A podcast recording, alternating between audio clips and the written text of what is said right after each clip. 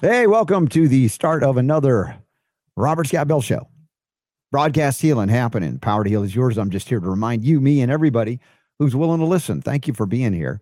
Heading out, lots of stuff going on this weekend. We got the big event with uh, Health Freedom Expo, virtual expo from wherever you are, as well as uh, Jonathan E. Mord's big uh, fundraiser event in Glendale, California. But before we go there, we got Laura Aboli in hour one returning to the Robert Scott Bell Show, and a new guest uh, in the media, Alicia Powe, is joining us. So it's going to be a, a, great women's empowerment show where I don't have to do much, and Super Don doesn't have to do much because he's Grandpa Super Don today. You should see what he's having to do with the, the diapers and everything. It's very impressive. So thank you all for being here. Thank you all for sharing the show. And you can do that now. We're about to start this thing. So go ahead, Super D, hit well, I don't know if it's a play button or whatever, but let's go. The Robert Scott the Bell Robert Show. Scott Bell Show.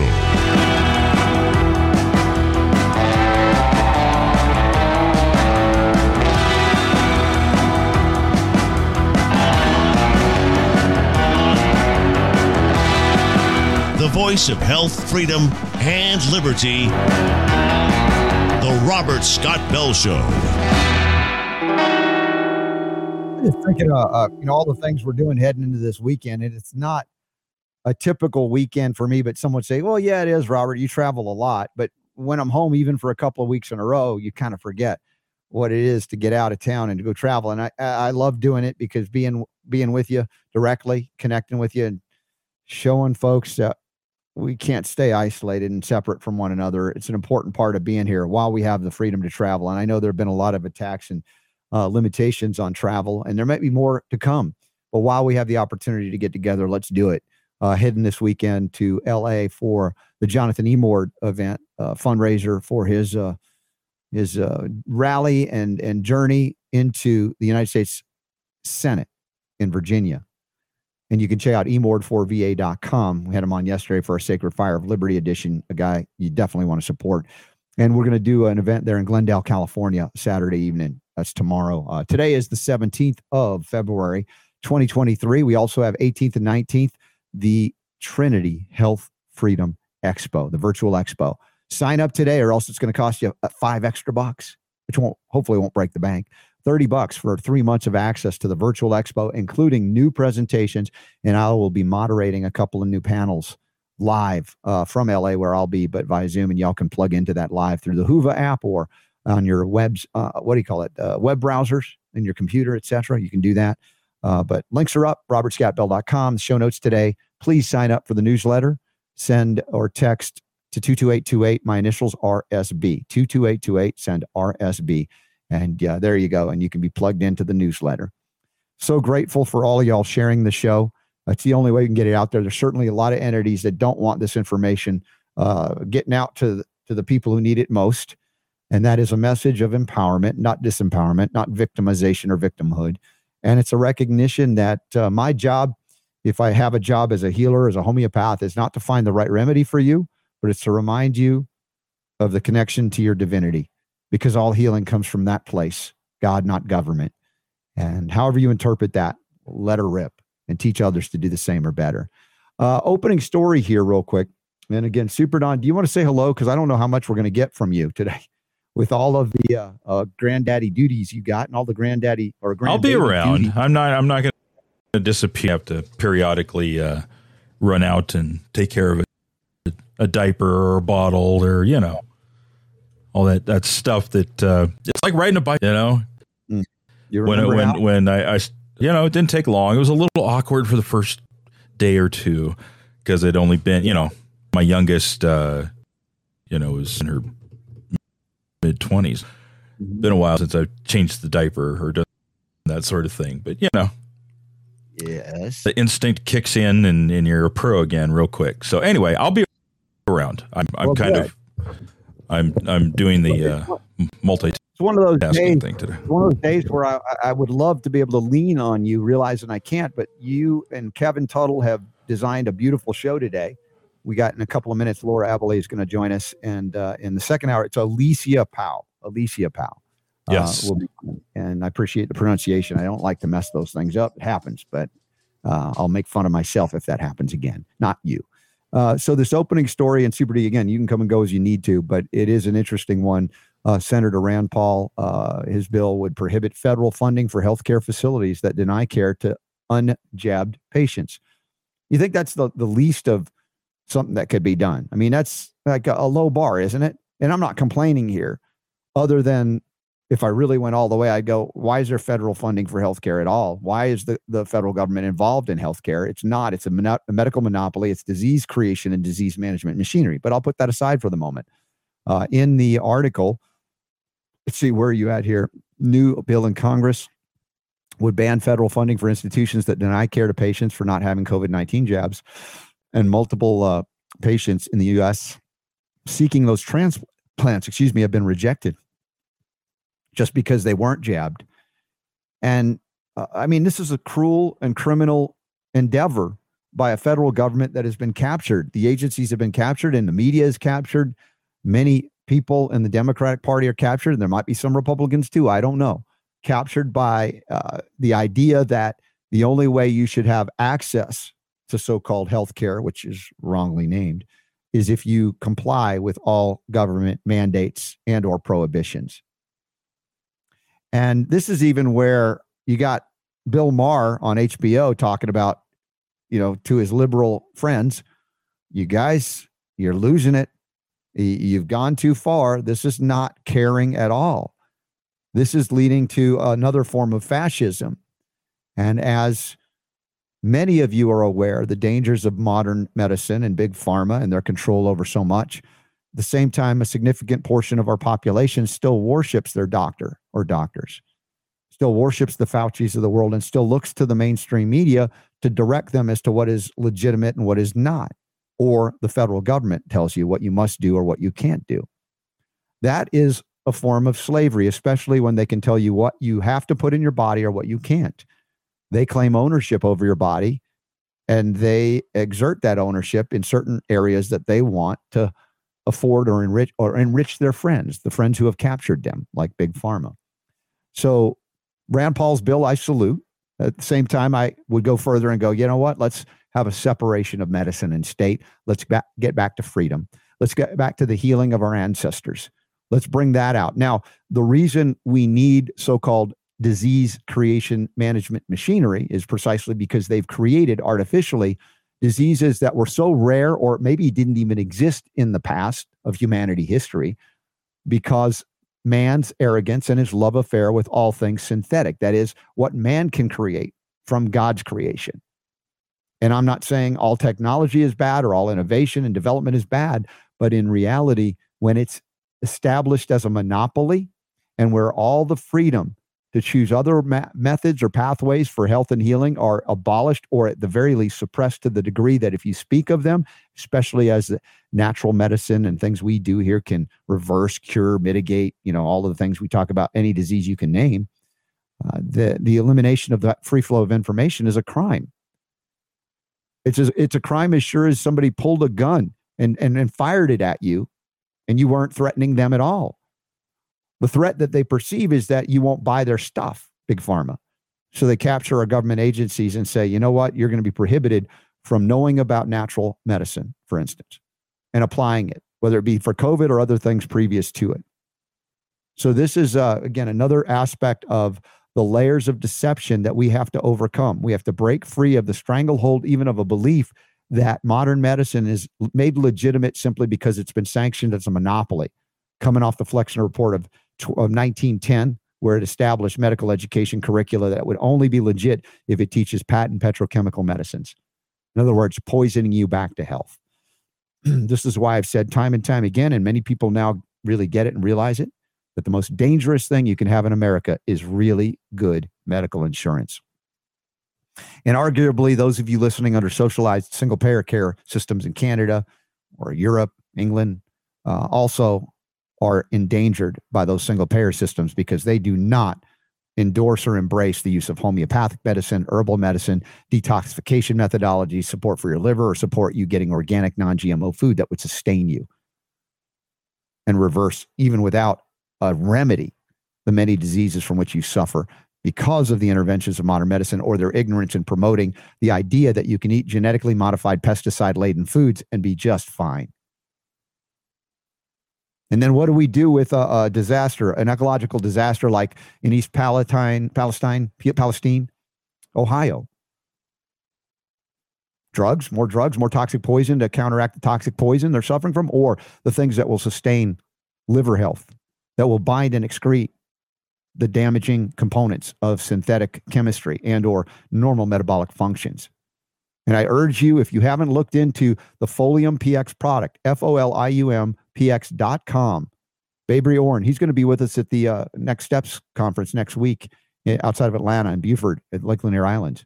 Chernobyl level antioxidant activity, binding, binding, binding, excreting, excreting, excreting, including radiational components. I know that what is in East Palestine is not necessarily radiation, but very, very toxic. Some of the most toxic substances of not God, of man that are out there spilling out. And it's not just that city, it's expanding. So countering that will be essential for moving forward, keeping your kids and yourself healthy. Just like my mom at 89 has found tremendous benefit by doing the Folium PX triumvirate approach, three pronged approach.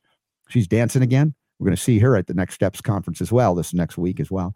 And uh, I would encourage you to take those steps to double and triple down on what you know about how to counteract the dangerous toxic poisons and pollutants that uh, we're being uh, assaulted with.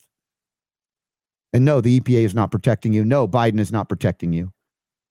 And it isn't. This isn't really a political uh, argument, except that unless somebody goes into office and says, you know what, we need to restore freedom and private property rights, in that way, defending the environment will actually work. Until that happens, they're dancing around the edges, you know, and not addressing the real issue because the real issue would disempower those in power right now.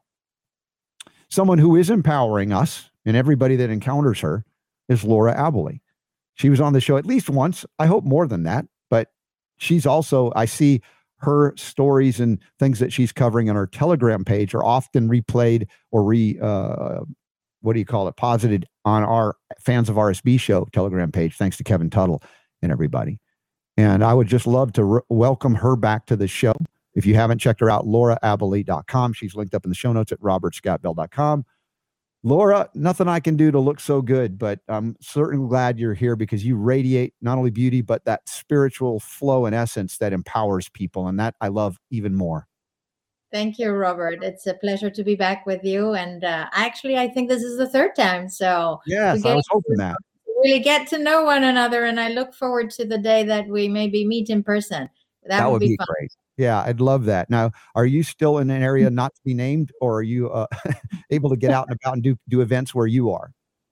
Uh, no, I, I, I can now move around uh, with more ease than than than in the last couple of years for sure. So so yeah, there's a few things coming up. I I, I did um, I did a speech at the uh, General Assembly of the World uh, Council for Health, yes. and they invited me to speak at their conference in May, I believe, in Bath, England. So yeah, things are happening, things are moving. We're beginning to travel a bit more, and mm. uh, yeah, all good. Yeah, and I don't know how long the window will be open for this travel. You know, the globalists want to shut down freedom and, and exchange of ideas. Um, that was part of the COVID uh, operative psyop, and and yet we've come out of it, but I don't want to rest on, uh, you know, that, oh, yeah, we've won, it's all over, because there's so many attempts now to engage fear to get us back into some semblance of lockdown or accepting very dangerous injections or other drugs. Absolutely. This is this is unfortunately not over like you say. I think actually um, it might get worse than we've seen in the past. It sure seems like it's getting crazier and crazier by the minute. I mean um, there's so much going on at the moment. It's it's easier to ask what is not happening because everything seems to be happening, and they for sure um, it is in their plans to keep us very much sort of locked down for one reason or the other. And we've now seen recently this whole 15 minute cities that are being uh, released in, in certain areas. Oxford in the UK was was one of the first to take it on as as a as a trial. Uh, people are pushing back, thank goodness.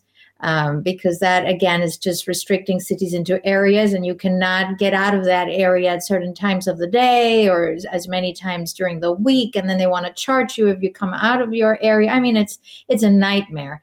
Uh, the type of, of, of control and surveillance that they've got sort of in in the works for us is just ridiculous. What what do you think of this disaster this ecological disaster in ohio? I, I found it very telling that the so-called environmental heroes, whether they be from the past or the present, or the wannabes, you know, whether they be Al Gore or, uh, you know, uh, what was that little girl from? Uh, Greta, delightful Greta. Greta. Uh, and, and, I'm just, you know, naming a couple, but there's so many that are out there foisting uh, the 15 minute cities on us, the f- forcing us to use electric batteries that are raping and pillaging the planet and leaving open pit scars and then of course not providing the energy that they say that fulfill the ability to keep ourselves warm in the winter or cool in the summer. Where are they on a genuine environmental nightmare and disaster? Are they really environmentalists or are they just marxists in you know sheep's clothing so to speak?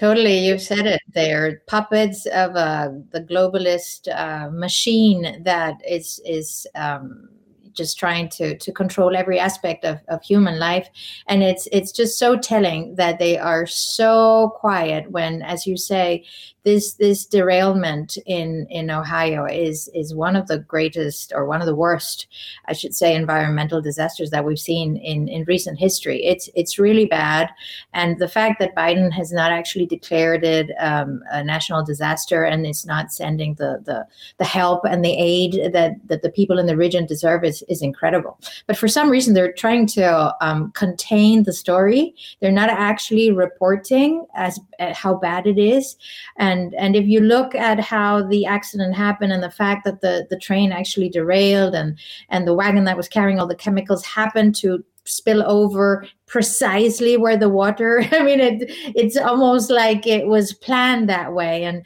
and i know that i sound like a conspiracy theorist and i don't mind sounding like that at this point but uh, it's it's very telling how they're trying to contain the story there was a, a reporter that was um, taken by police for asking questions.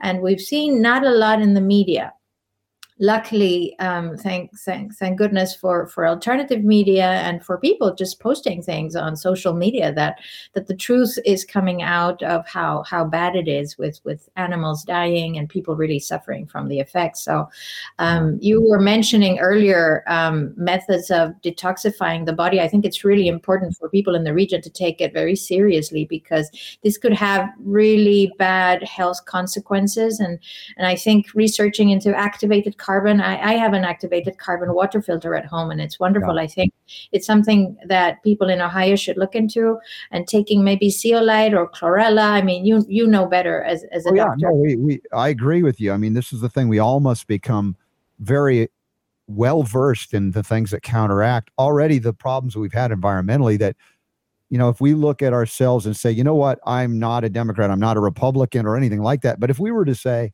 I'm an environmentalist, yet I am opposed to all the measures they're doing in terms of pro- proclamations of, of, of, climate change slash global warming or cooling or whatever, uh, we find out that our concern for the environment has to do with toxicology, which is the genuine issue of all health related issues. If you understand the law of the terrain, uh, we, you know, I've covered this for years. When you poison the water hole, new stuff grows in the water hole on top of the toxins that are in the water hole. Suddenly you see things that you can measure bacterial fungal viral whatever it is that you it just manifests when you have a toxic poison polluted arena.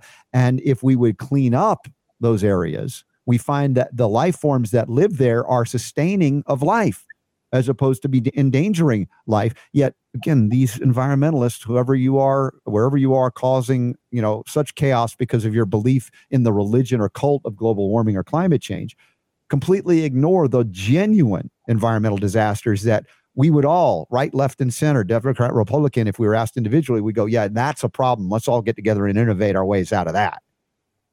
Yeah, I, I mean, I mean, total agreement with you, and and going to to these. You you mentioned the word cult, and it really does feel like a cult. And but you have to understand that the whole climate change um, hoax because because it is not real in the way that they are presenting it to us. And like you're saying, I'm more more worried about the way that we pollute than the way that the planet might be warming up, which I don't believe is happening in any case. But it is the perfect excuse that they really drummed up to uh, bring into action a whole host of things that have been happening already and that they have lined up for us in, in, in the sense of just containing our freedom in the name of this climate change, whether it be now they, they don't want us using gas stoves for Christ's sakes, or whether they soon will tell you, know, you can't drive further than so many kilometers. Or, I mean, I read the other day in Ireland, they, the, the government said, no, they're not going to be fixing the roads that's it. Because that way maybe people won't be driving as much. As like what, like, what is this? The collapse of civilization. We're going backwards to the middle ages in the like name of climate change. they'd like to see a feudal feudal states to to reign again. So they have these centralized kings and queens and emperors following orders from above not from god above but from the arrogance of of you know whether it be medical man or other tyrannical sources those that believe in Marxism and, and, and communism as a, a, superior way to go than capitalism. And I say this recognizing many people think capitalism is a bad word, but it's been made bad because of the abandonment of real free market capitalism that provides for the greatest opportunity for freedom, innovation, and advancement.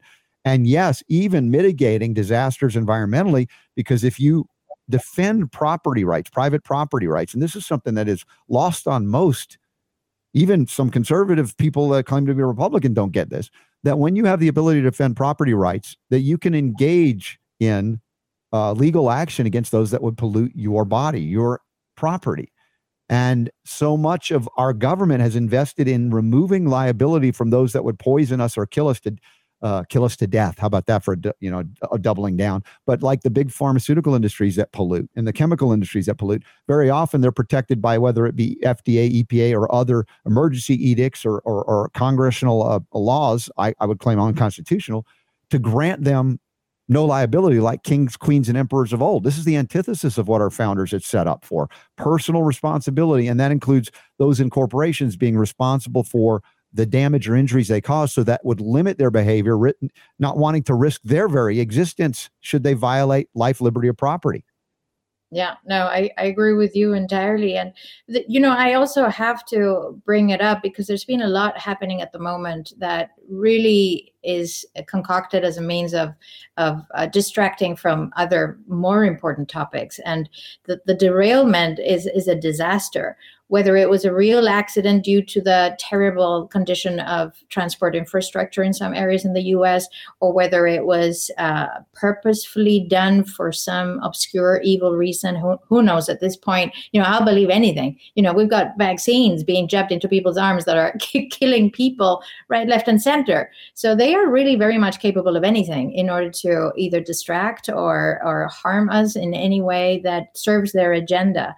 Um, but one of the things that I believe that's been happening whilst we've been looking at silly balloons in the sky is um, the fact that this incredible journalist, uh, Pulitzer Prize winning uh, journalist called Seymour Hersh, came out to with an incredible article that was really detailed on how the U.S. government and the Norwegian government colluded to um, destroy the Nord Stream gas pipelines. That's that's major. That's so big that I believe they're trying to distract us in any which way that they can because it's it's a clear provocation against Russia.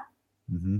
In a way that has incredibly serious consequences, mm-hmm. but and, and for the purpose of actually involving Germany into the war, which is what what they wanted. At at the same time, causing German people in Germany at the beginning of the winter to to to face the prospect of freezing because they they didn't have the energy that that they were used to having through the, the gas pipeline. So that's a huge huge story that is being somehow you know diverted with all of these other things that are going on and the media is is very yeah. much doing a big thing of the balloons, and suddenly we're talking about UFOs and all of these things. And it's like, well, hold on a minute. Did mm-hmm. you really hear what I just said? And and this guy certainly seems to have proven he's not just some alternative media obscure journalist. This is this is one of the best journalists that that the U.S. has had in in, in many decades. So we, we really need to pay attention to this. And Russia is not about to allow any of us to ignore this. And in fact, they've asked for a UN Security Council meeting where they want to say, well, what about this? Yeah. Let's let's let's let's investigate further. I want to think about this. This is not an argument that Russia and Putin are good. You know, no, there's no clean hands in this scenario. But uh, if indeed we suspected Russia of blowing up a gas pipeline of ours, what do you think we would do? Exactly. and, and, and strangely enough, if this is really evident, then I'm going, is Putin showing great restraint or is he just waiting to do something? Uh, it makes me a little bit concerned, to say the least. Uh, and, you know, he's in it for, well, right to the end because I, I pointed this out and talked to people that have, you know, direct knowledge of the Russian people and the culture there you can't lose and sustain your presence as a leader in Russia. They do not tolerate that. So if Putin backs down even a millimeter, he's done. I mean, he's yeah. dead. We'll kill him. And so the the idea here that this is, man, it's just a disaster everywhere around. But the globalist, of which you know the Biden administration apparently are puppets for globalism, uh, mm-hmm. they want to you know establish a stronger what they call a new world order, where there are no nations there are no nation states. You're all regionally governed by, you know, clowns from the World Health. No, well, yeah, that too. But the World Economic Forum, for instance, as they establish 15 minute cities where you will own nothing and be happy. And, uh, and you'll only be happy as long as you take the next mRNA shot that they give you until you're dead from that too in order exactly. to have the freedom to access the digital you know currencies that they're trying to establish now via digitizing your identification removing you further and further from your divinity exactly. I mean it's it's hard for people to grasp everything that is happening because there's just so much going on and, and it seems unrelated but actually it really all serves for one goal and one plan like you say it's this one world government. And and we have seen more and more uh, politicians and corporate uh, big people up up in the corporate ladder speaking these words now you know they're they're not hiding it as much because they I, I, believe they know they're running out of time. And so this concept of one world government new world order um, is, is coming out uh, from everywhere which is a good thing because i think people are beginning to um, understand what it means.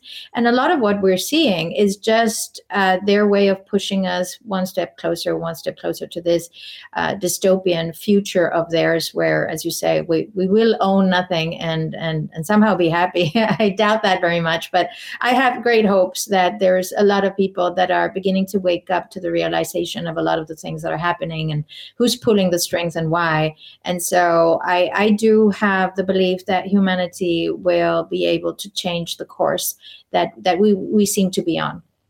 Laura, I you so appreciate your tenacity, if it's courage, whatever you call it, for you speaking out consistently, po- posting and publishing on this, not showing any fear. If there is any, I don't see it.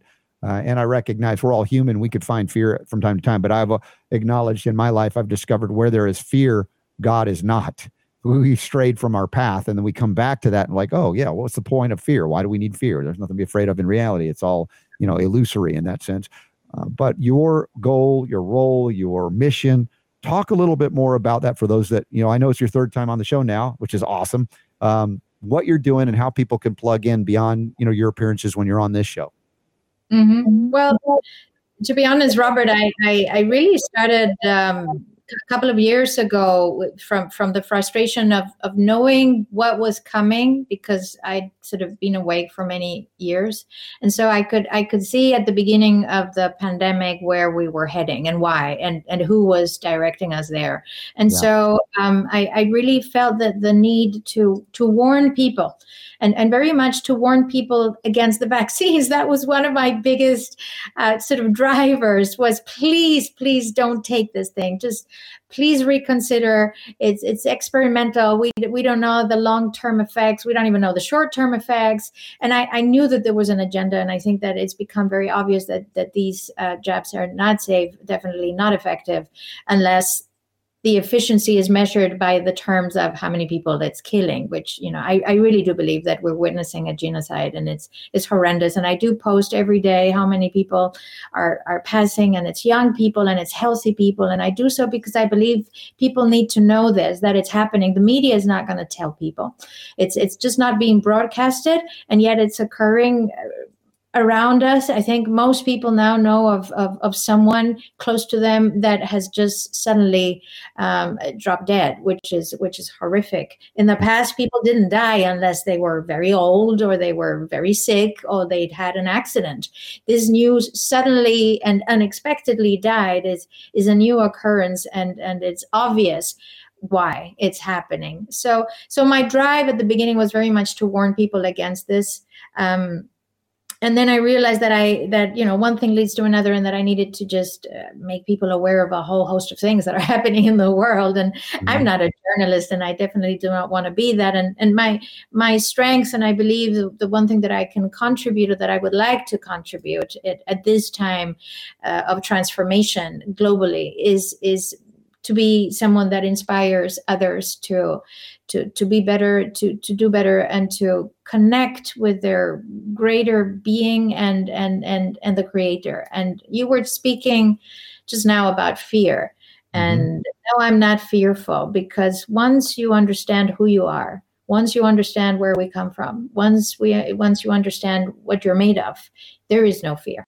There really is and so i very much like to dedicate my time to to to sharing this feeling that i that i've been able to achieve in my own life because anybody can because it is within us. And and the problem is we've turned our, our backs to our own power and our own divinity which is which is so awful to think that you know we are such great wonderful beings and we've turned our back to who we are. And i've said this before and i'll say it many many times again what needs to happen now is not so much a revolution in, in, in the sense that we've historically experienced revolution with arms and weapons and blood and violence. No, this is this is an inner revolution that is required right now. The world will change evil will end when humanity as a whole, or at least a, a, very significant mass of people, begin to understand this that it is within us to change, and that is when we change that everything is transformed. Yeah. So I very much uh, see myself as someone that just wants to inspire others along this this path of, of personal transformation. I think really I, I, I am very convinced that the world will change when we change, and it is happening. This is a good thing. It's happening. I see it around me.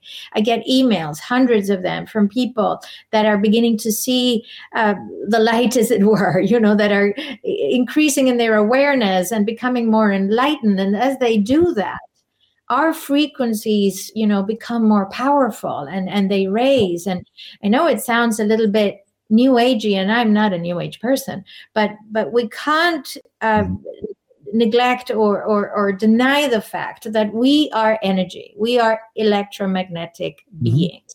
And and so we resonate or we vibrate as you wish uh, depending on our condition our mental state our emotional state. And so this is why within this this matrix they keep feeding us fear. Mm-hmm. because fear anxiety leads to depression. It leads to this lowering of the energy the matrix only survives when the energy that we are producing is very, very low, very low. The minute we start racing, the minute we start feeling our own energy, our own power that we have within, that we were born you, with, you, this would you, Laura, would you agree that when when our energy is low, it's partly, at least in part, due to our uh, directing that energy to those who would enslave and capture us and even kill us? Absolutely. And I do remind people constantly it is good to be aware of what is happening around us because, like I often say, we sometimes have to dodge certain bullets that are coming out of this circus, this, this mad, chaotic circus that we're watching. We've got to dodge, dodge those bullets. Like, like, luckily, I was able to dodge the vaccine. I'm sure you did in a lot of people. You know, that was something that it was good to be aware of ahead of time, right?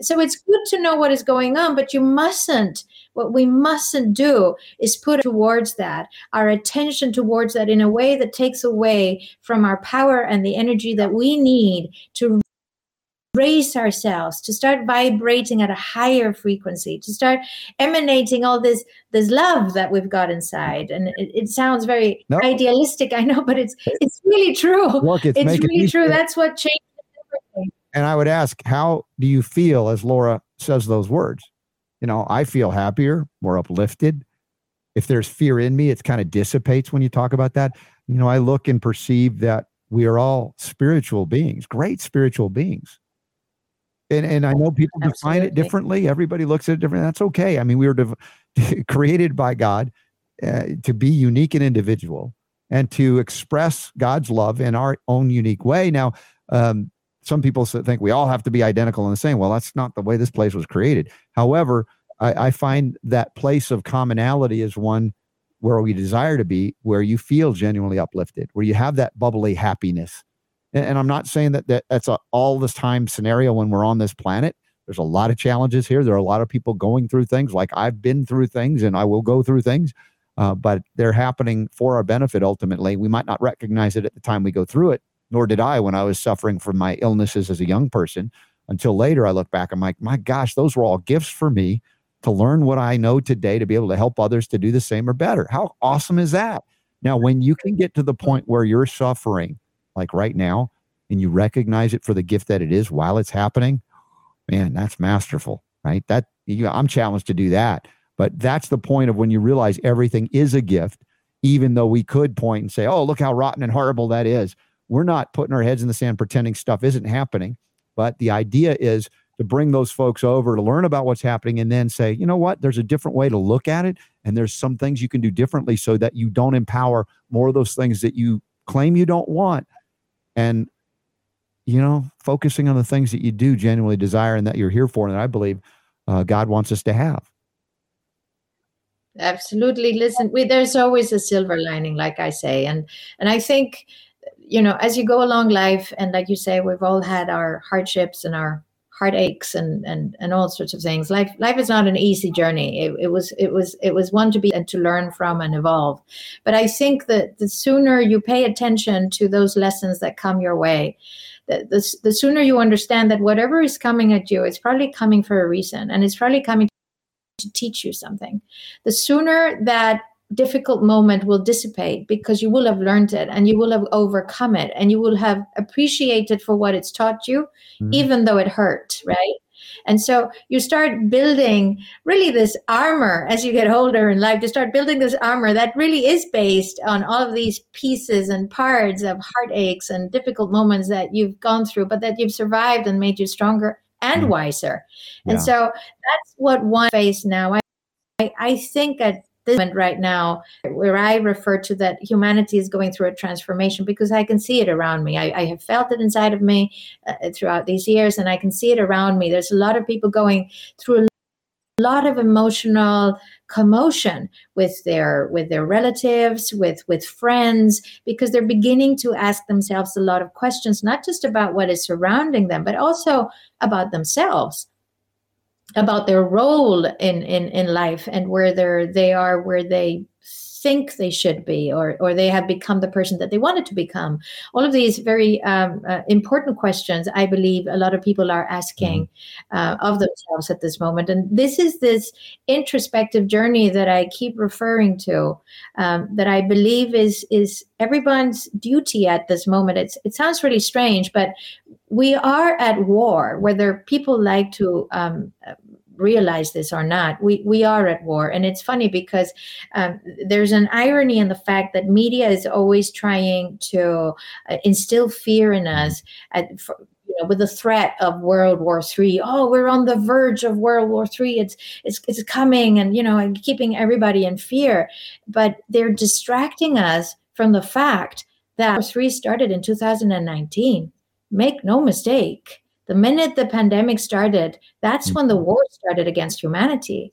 And the bioweapon that was released because of the pandemic, the so called, well, pandemic, that is that is war the fact that, that we've had in the last couple of years hundreds of food processing companies suddenly all uh, accidentally fires here right left and center that is because we are at war when you actually pay attention to everything that is happening we are under attack. Humanity is under attack. The problem is this is this is a different type of war. This is a this is a biological war, it's a psycho, and it's a spiritual war. And so, whilst they're distracting us with the fear of the traditional type of war, we're already under attack. you know, and it's it's it's about time that we realize this, so that we mm-hmm. can we can start pushing back. But like I was saying, I believe that our role is not so much. Uh, or our duty, as I was saying, is not to go out there and fight like soldiers do for their nation we have to fight for our mm. souls. Mm. And our duty is to do that by getting in touch with the divinity that is within mm. us that we had we were born. And and this is all we must do. Don't get too distracted with what's going outside. Don't feel overwhelmed by the chaos that's surrounding us and oh my goodness, what is little me going to do against all this? Firstly, there's no little me. There's only huge us, mm-hmm. unique us you were saying. And all you have to do is work on yourself. Mm-hmm. Get yourself connected to that divinity that you hold inside, and you will see there's no fear. There is and all we have to do is in others around us to do just that. Because let me tell you, Robert, the minute that we all start vibrating at that higher, that more wonderful, loving vibration, this matrix shatters the same way that a soprano hitting that note shatters a glass. Mm-hmm. Just like that. I want to go back to the warfare discussion or analogy because it's not something that's pleasant to talk about, right? The declaration of war, whether it be a silent declaration or not, is very real and it's been declared on all of us. We might have not declared war on them. I think the average folks are like, I don't want war. I don't want to engage in war. Mm-hmm. War is, you know, war is hell, right? War is horrible.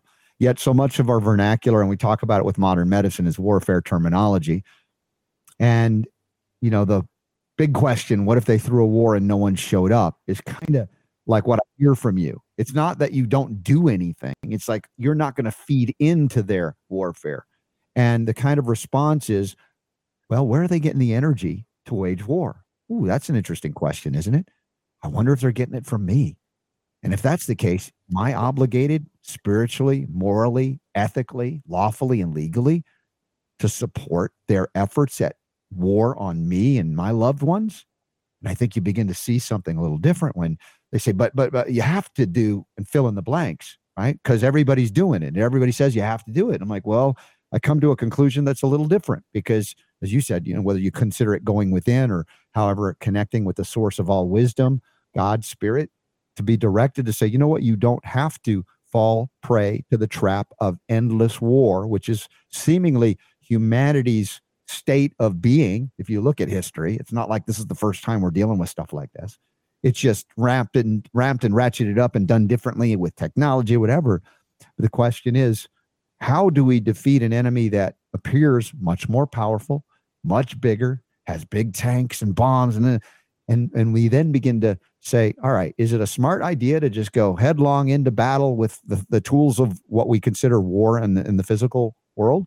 Or is it uh, maybe a wiser idea to ask God, hey, guide me to how not to have to engage in bloodshed if it's at all possible? Now, my concern as I say this, Laura, is that if we do not stop the central bank digital currency tied to digital IDs, that people will have to find a way to fight physically, unfortunately, their way out of a trap that is not a box cart, although the, the imagery is important, or a concentration camp or a gas chamber, but a prison cell of their own making by participating in digital identification and all that it leads to, becoming trapped and imprisoned in your own home, not being allowed to leave without, you know, having the right thoughts, the right beliefs, um, the right what acquiescence to medical interventions jabs, etc.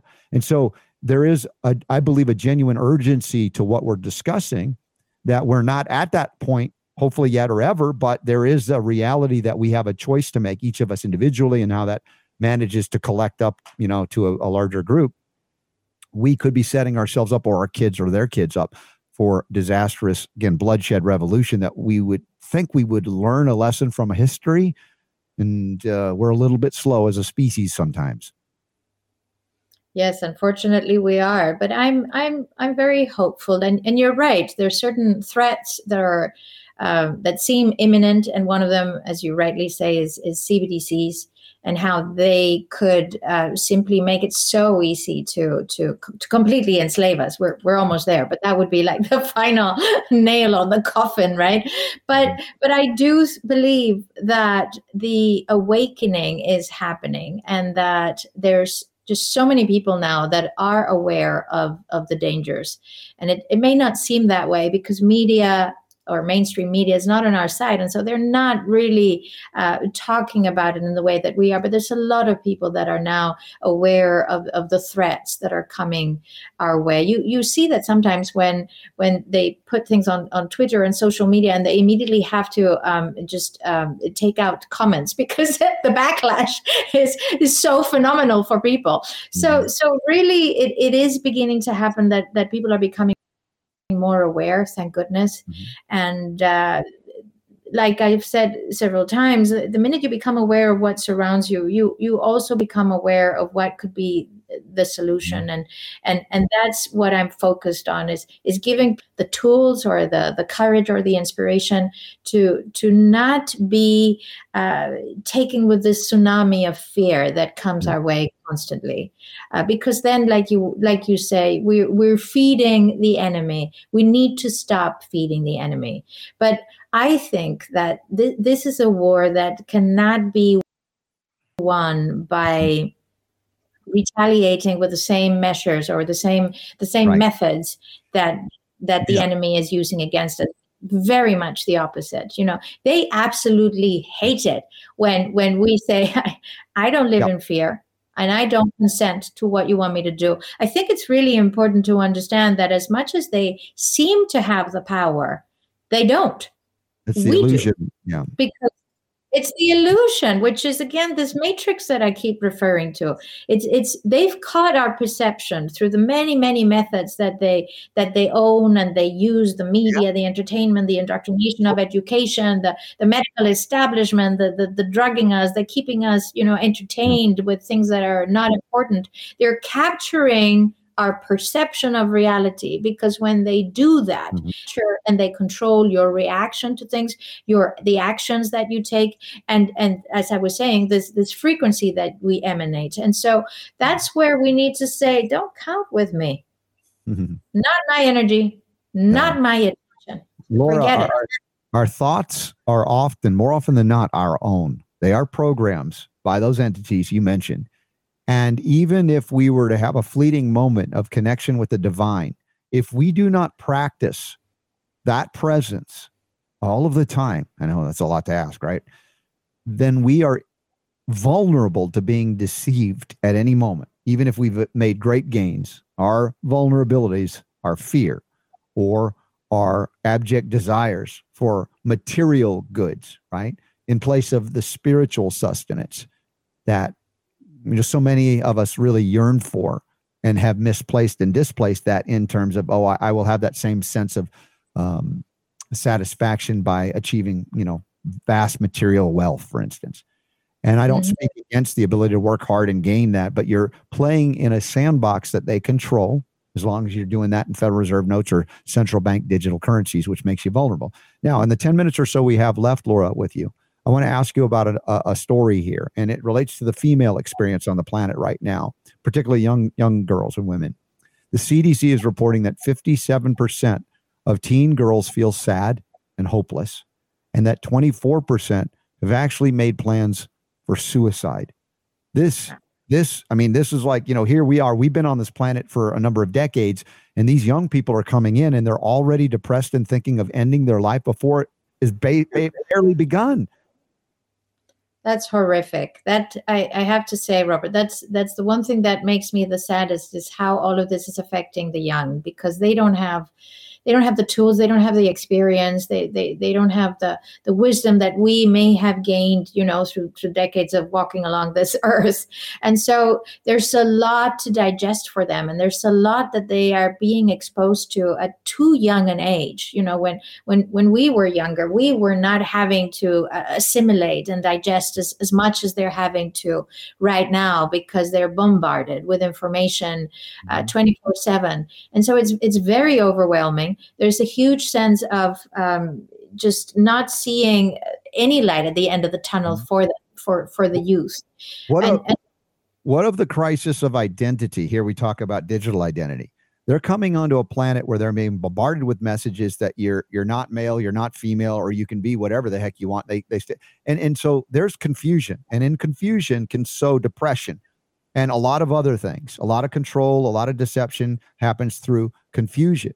And you know, as I talk to uh, you know my my kids, you know, they're in Generation Z, right, post millennial. Uh, they you know recognize there's a sensitivity of their generation. A lot of their friends you know non-binary or not sure you know if they and it's like i don't recall ever meeting one friend like that in my uh, uh upbringing i'm not saying that there aren't you know things that happen in history i'm not saying it's never happened but we have this sensitivity and you know my kids are even going mom and dad you guys are really insensitive to this because we're like no there are men there are women there are boys there are girls you can pretend you're not but it doesn't change anything and i think in terms of our identity what is it about the lack of identity? And I say this in a spiritual sense that may be contributing, maybe the key contributing factor to depression and the desire to end your life here. You don't know who you are. You don't know your relationship to the divine. What do you think is going to happen?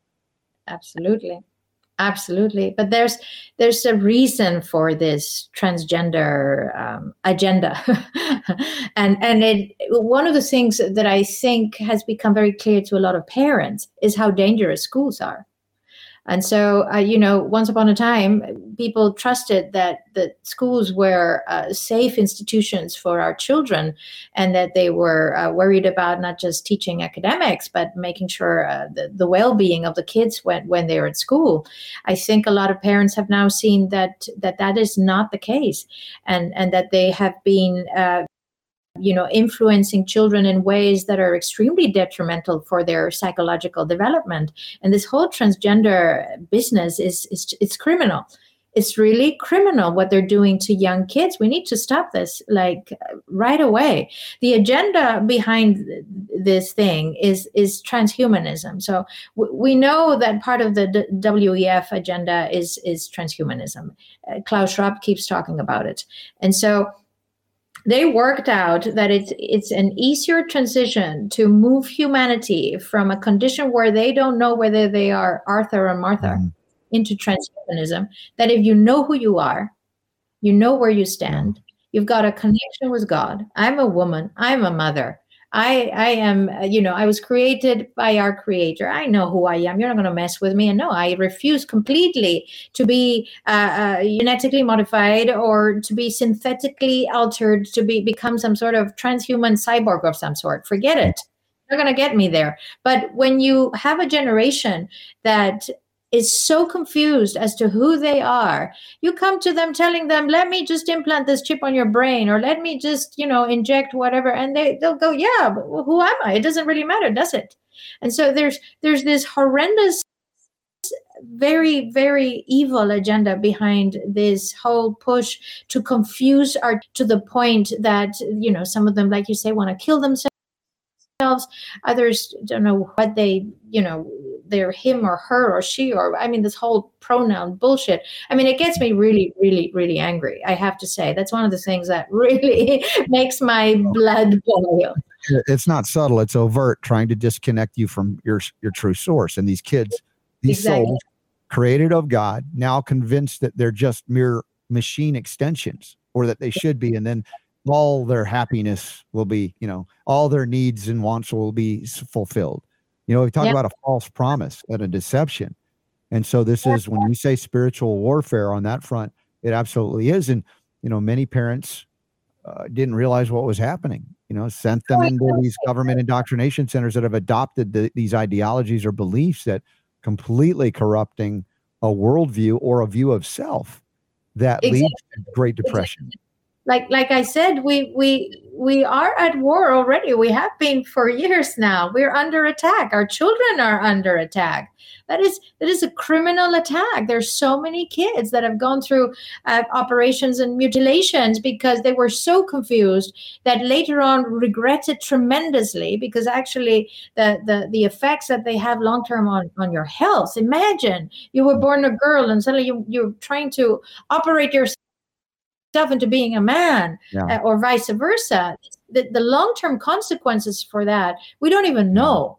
But they're horrific already in a lot of people that have gone through this transition because they were so confused at such a young yeah. age. When when we're going through puberty and through adolescence you know it's it's bad enough as it is. The last thing you want is people confusing you about whether you should be wondering what you are. I mean give me a well, break. And and so we really are under attack and our kids are very much under attack. So i think Eh, parents have to be very, very. I want to talk to people of faith, whether you go to church, synagogue, mosque, temple, or whatever, uh, to have uh, compassion, to lead with love, and and you know this is probably another aspect that that makes it more makes them more vulnerable if they see hypocrisy in their own family or hypocrisy in their own church, and there's plenty of that to go around in everything in life, but you compound it and add to all the other confusion. Now it becomes maybe a straw that breaks the camel's back and they they turn their back on their faith and god. And you know i'm a freedom guy so i recognize the freedom to reject is something that god gave us as well as the freedom to come back by choice. And i think that's what is wanted. That's my sense of it anyway. And so i would ask people to lead by example bring the compassion bring the love even when these kids are suffering terribly in their confusion dysphoria or whatever don't discard them. But also be willing to step in and protect them from those that are facilitating this this horrible uh, butchery and mutilation especially when they're b- b- below the age of, of consent you know? But even even afterwards there's some things that could be done to to help them. But it isn't about fire and brimstone so much i believe as about compassion and love and being an example for that which you profess. Absolutely. Well said robert. I mean it's just it's just crazy that children are allowed to make life altering decisions at, a, at, a, at an age where we, we, we don't, we're kids. I mean, you now look back when you were 20 what did you know about anything? Nothing. You thought you knew something but really you now realize how little we knew. We knew it and all imagine at that point in our lives being bombarded with with this whole indoctrination of of wondering who you are and what you are and whether you're a man or or a woman or God knows what. It's just, it's just horrific. And but like you say, I think we need to help um, uh, a lot of, of, those young kids and, and teenagers that are really victims. They really are victims of a very screwed up, very evil that that mm-hmm. they've been, um, you know, under. Be the example for them, and they will in their own time sometimes. But there are times where you you prevent them from crossing a dangerous inter- intersection. But if they're adults now and confused, you, you can't force your way. You've got to be a better example. And I'm not accusing anybody of anything here. I'm just laying it out what I how I perceive it. And Laura, I so much appreciate you coming on today. I feel better. Actually, I wasn't feeling great at the beginning of the show, but I do feel a lot better with the things we've been covering. So there is a genuine energy when you get together with people who are loving and uplifting, and uh, those things are somewhat intangible, but yes, tangible because you feel it. And I know you all feel it too for for being here as much as you can know, on the Robert Scott Bell Show. Please share the show and share Laura and, and connect with her through the Telegram page or whatever else. We've got her website linked up as well, lauraaboli.com. Check that out. Thank you, Laura. God bless you for being here. You're, you're welcome here anytime. You know that. Thank you, Robert. My pleasure. Anytime. And like I said at the beginning of the show, I hope we get to meet in person one day. That'll be fun. Yes, let's find an event we'll both be at, eh, whether it's in the States or in England, whatever. I'm looking forward to getting back visiting some family there too. So let me know. We'll stay in touch, Laura. Excellent. God bless, Robert. God bless Cheers. You. Thank you. And remember, uh, this weekend's the Trinity Health Freedom Expo, the, the, the virtual. Sign up today for only 30 bucks. You get three months access to it all. I'll be leading also some um, panel discussions. One on cannabis as medicine what's the state of that? And then the trinity instructors on sunday. In addition saturday the 18th i will be with jonathan emord and friends in glendale california. I know some of my friends are going to be there. I hope you are too. And then there'll be more. Check out emord4va.com When we come back, I'll talk a little bit about some of the, the remedies, the rightful remedies that we need to engage in, in addition to our discussion with Laura. And then Alicia Powe. She's bringing the POW when it comes to media and the things that she's done and is doing. I can't wait to talk with her next hour on the Robert Scott Bell Show, where I simply remind you that the power to heal is yours.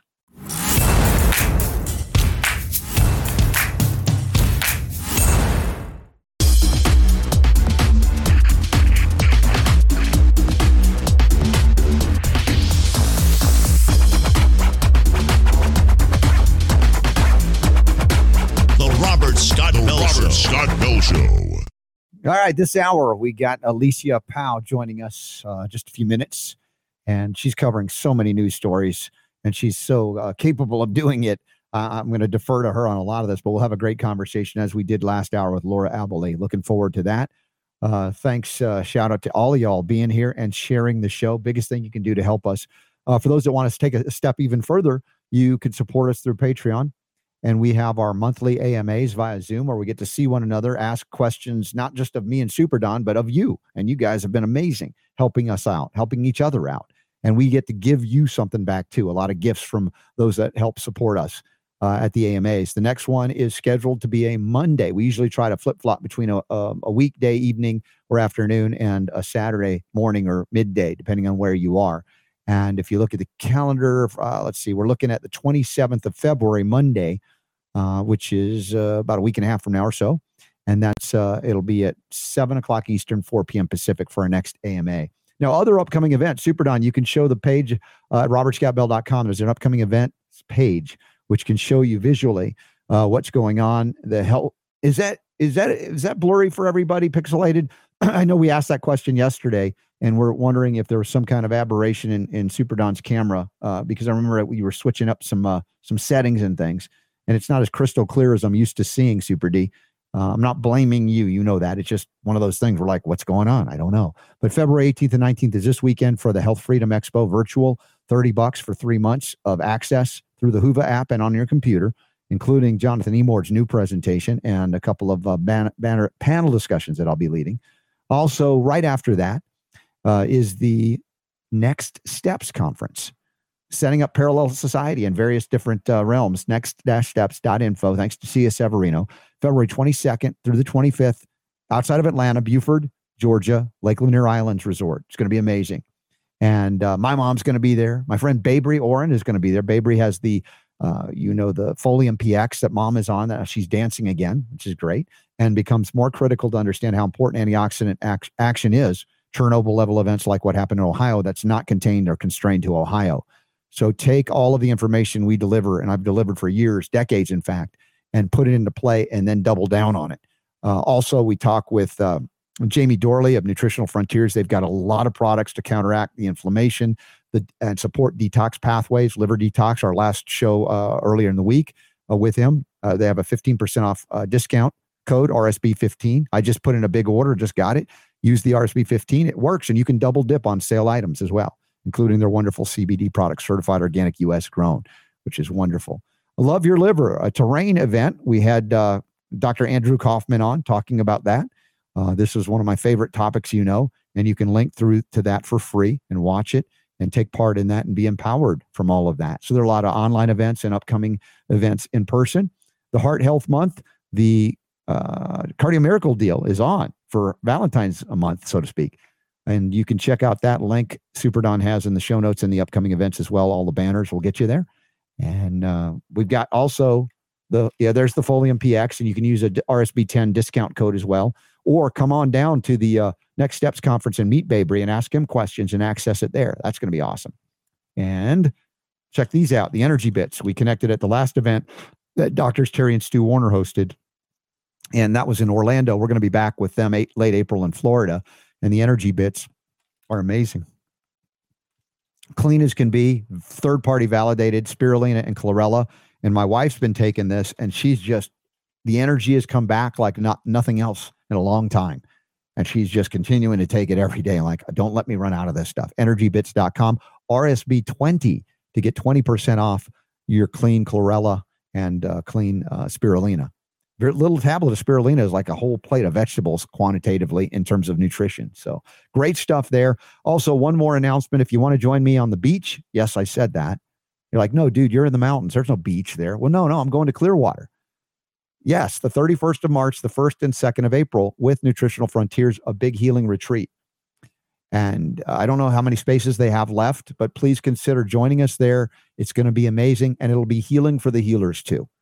But you guys will learn a lot. I think Judy Mikovits, Tracy Strout, Jamie Dorley, Joe Messino, it's going to be an amazing couple of days on the beach in Clearwater. And uh, no, I won't make Scientology and and, and uh, John Travolta jokes there, but you, you can be whatever you are and join us for a healing weekend.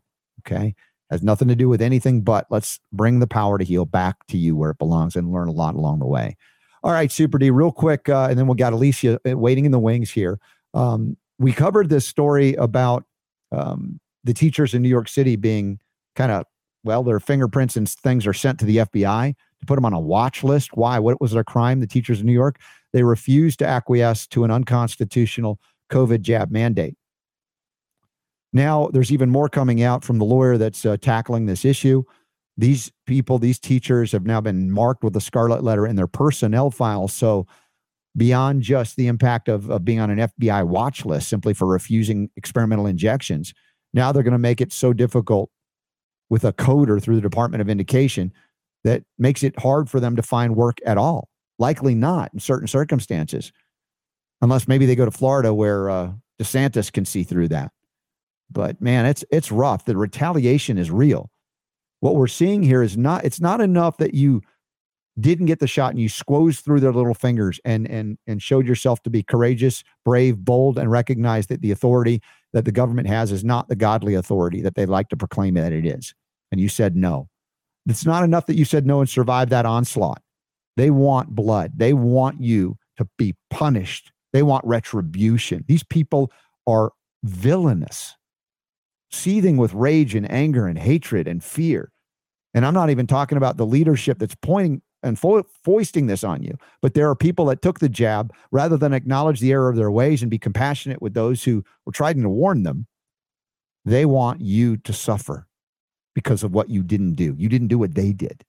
So if you're or you know people like that, I, I would say just give them the love that you can, but stay and steer clear, unfortunately, because they can be a great danger to you as they're not satisfied with you having a different view. They won't be satisfied until you're punished for your different views. That's not freedom. For anybody on the political left, center, or right that exhibits those behaviors, shame on you if there were any shame left in you. And with that, let's move forward to our guest, Alicia Powe from Red Voice Media, redvoicemedia.com. We have her linked up as well. She writes for the Gateway Pundit, I think still. She does so much, I can't keep up with all the things she's done. But Alicia, welcome to the Robert Scott Bell Show. Hello, it's uh, nice to join you today. Thank you for having me. Oh, it's so great to have you. I'm like, dude, what you do is amazing, incredible. The coverage, the, the, the reporting, the investigative journalism, all that you do. I'm just kind of kind of sit aside and hear what you have to say, you know. But the question is, what drives you, and how do you see through the lies and deceptions? Because a lot of people don't still. I think the landscape has really evolved over the past several years with COVID and what and to where we are now. I've been covering January 6th a lot, uh, the political prisoners who are jailed in the DC detention center and in the Alexandria detention center. I visited some of these prisoners. I've been going to their trials, and it's really just remarkable how little we can do to prevent or get them out of there, yeah. to have any kind of justice or accountability, and to watch our judicial system. We have all of our faith on these judges and a jury to do the right thing. And how much we take things for granted. So I've, I've covered, spent the past few weeks at mm-hmm. the Proud Boys trial. And um, uh, on that front, I mean, there are a lot of otherwise good people that sincerely believe that those people on January 6th engaged in a tyrannical attempt to overthrow the U.S. government. I mean, they actually believe it. It's, um, they're not just, you look at them, you're talking to them, you're like, are we on the same planet? Did that, I mean, were they really engaged in an armed insurrection? On and on it goes. And I wonder, you know, if you found anything that could help those folks to see that, okay, there might be things you disagree with them politically on, but that was not an insurrection. Well, if you, it, it seems increasingly obvious that the government set a trap for the American people on January 6th. I mean, I've been a Capitol Hill reporter. I've been in the speaker's lobby around where Ashley Babbitt was killed. I've been inside the around the Capitol pre- premises many times. There's usually barriers, restrictions. You're not going to get in the building, let alone for police officers in some instances to hold the door open. And we certainly know, I know I have friends there. I mean, their most important thing in life is to get back home to their children. There be he, Joe Biggs uh, four t- uh, uh, an army veteran with four Purple Hearts, uh, excuse me, two Purple Hearts, and served several tours of de- duty in Afghanistan and Iraq, has been in solitary confinement for a year, over a year, hasn't seen his three-year-old daughter, and then government charges him with conspiring this insurrection, seditious conspiracy. Where I, I thought the seditious conspiracy charge is 20 years and he's looking at 85 years in prison. And I, you know, I talked we have about Ray Epps. We can all look into Ray Epps and see that there's an FBI agent or federal government plant wait enticing people to go to the Capitol. There's Mhm. lots of questions and no investigation and uh, no justice. I mean, maybe justice will prevail, but it's hard to keep the American public's attention on this one issue as we're being bombarded with uh, with one distractions. one trauma and drama and and scare tactic after another. Alicia, uh, there I talked about the vindictiveness of those that got, and not everybody, but a lot of them that got the shots were all for the mandates and love prohibitions, love forced masking and distancing and shutdowns and lockdowns. And you know, it's not enough that we have disagreement. They want to punish us for having disagreement. And and the question is, is there a way? And and I I know it's a big question, but I keep asking, seeing if there's any insight from any of, of you. How can we reach those that have their hearts have been so hardened that they have little or no compassion for people who have been injured by the very jabs? In other words, they're so pro jab that if someone that is in their belief system politically gets injured by the jab and starts talking about it, they're rejected from their community. Well, first of all, the people I've interacted with, I can write about, uh, uh, you know, polls show that Democrat voters want to see the non-vaccinated in quarantine camps. But my real life experience with, fa- dem- uh, you know, maybe left of center leaning family and friends, Mhm. they don't want to take this shot. They didn't want to comply. They're scared of what they're learning about this vaccine. I Mhm. think also what's become more apparent is how there's this intentional polar polarization of the American public against one another. That's what the fear mongering, Klaus Schwab, WEF folks of the world, Dem- uh, Joe Biden, the bad guys rely on us being at war with one another when there's really so much more that joins us together. Yes. And yes, there's those who are programmed out there, but we have to come from a place of compassion, I think, ultimately to overcome this this uh, pseudo civil war that's constantly that that we're so busy fighting against one another we Mhm. can't stand if there were an alien invasion tomorrow we Yeah. stand no chance against uh, Right. defeating anything Yeah, we're not coming together. You didn't get your shot. Now, I recognize that these things occur on all, let's say, sides of a political spectrum because we are fed a, a lot of lies and disinformation to divide us, to keep us in at war with one another. So we don't realize that those authoritarian powers and globalists and Marxists are at war with us. Uh, I would, you know, I keep coming back to if we can just, as you said, talk with the folks that we may not agree with politically on a lot of things and find out indeed they're human beings just like us, but they might look at us. We're not human beings because they're not interacting with us and they're believing the lies. In fact, one of the things well, we've discovered is these AI algorithms in terms of social media and media consumption. It feeds, it knows us better than we know ourselves, and it feeds us things that reinforce our belief about the world or the people that we have disagreements to keep us divided. And so we have the same event so different in terms of how it's presented that, like I said, the insurrectionist of January 6th, significant portion of America goes, those were not insurrectionists. They were entrapped and da, da, they had genuine gripes, but this is what happened. And others that believe, oh my gosh, these are terrorists. They should be in prison forever. And they truly believe both ends of the whatever spectrum that is because they're fed only one side and we don't talk to one another. Uh, well, that's true. I've been fine. You know, honestly, it's almost like, uh, you could be um, embarrassed or ashamed to admit it for me as my job as a political reporter but mm-hmm. lately I've, I've taken a time to tune out to just tune out to not plug into the news not watch infowars and, and go to gateway pundit and read all the places i work at not tune in and i realized that we've fallen for their trap because we're constantly promoting their fear tactics. We're marketing the WEF's fear tactics. We're writing about, we're exposing ourselves to images of Satanism and transgenderism and poison all day.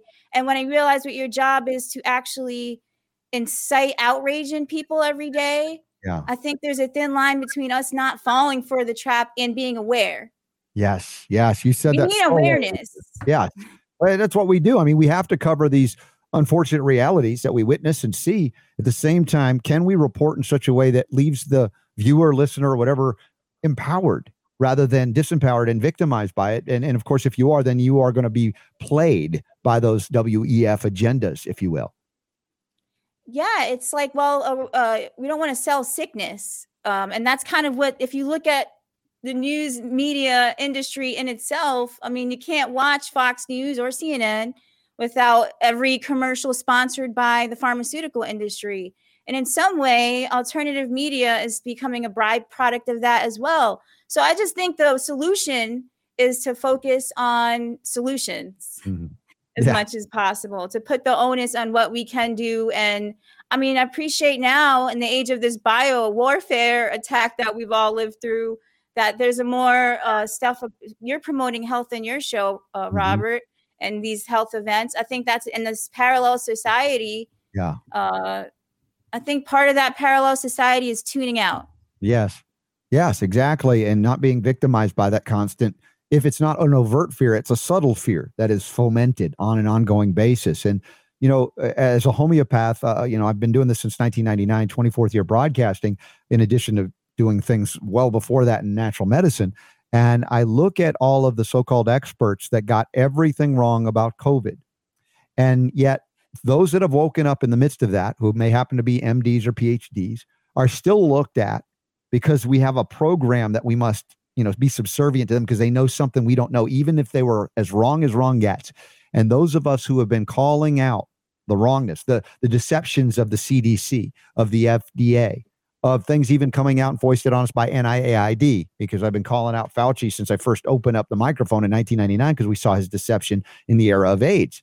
And, and yet we are never invited to the table to talk. Even now, it's a struggle as people go, well, we still need the doctors to do this. It's like, well, they got everything wrong. You're going to go with them and, and continue to look at them as the expert. They're experts in certain things, but they are woefully inadequate in addressing the true nature of the immune destruction that has been proceeding for years and years and years, endorsed and embraced in monopoly status by our government, captured by an industry that uh, I call the demon spawn of Nazi Germany, IG Farben, when they broke it up and all those chemical companies became the big pharma of today. Well, it, there is. We are in the middle of a war.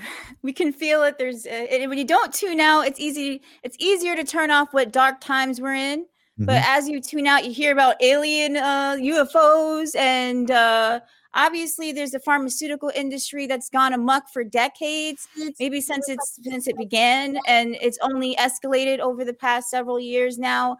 Can you believe that we were told that keeping some dirty piece of fabric across your face is going to be a way of life forever, and that's wow. supposed to be science? Yeah. Can we believe like there's so much to be angry about? Can you believe they put stupid stickers on the floor and told you if you stand in the in the stickers, you'll be in some bubble that protects your immunity, and those stickers are everywhere. Or and that we just the plexiglass will protect or, the, yeah.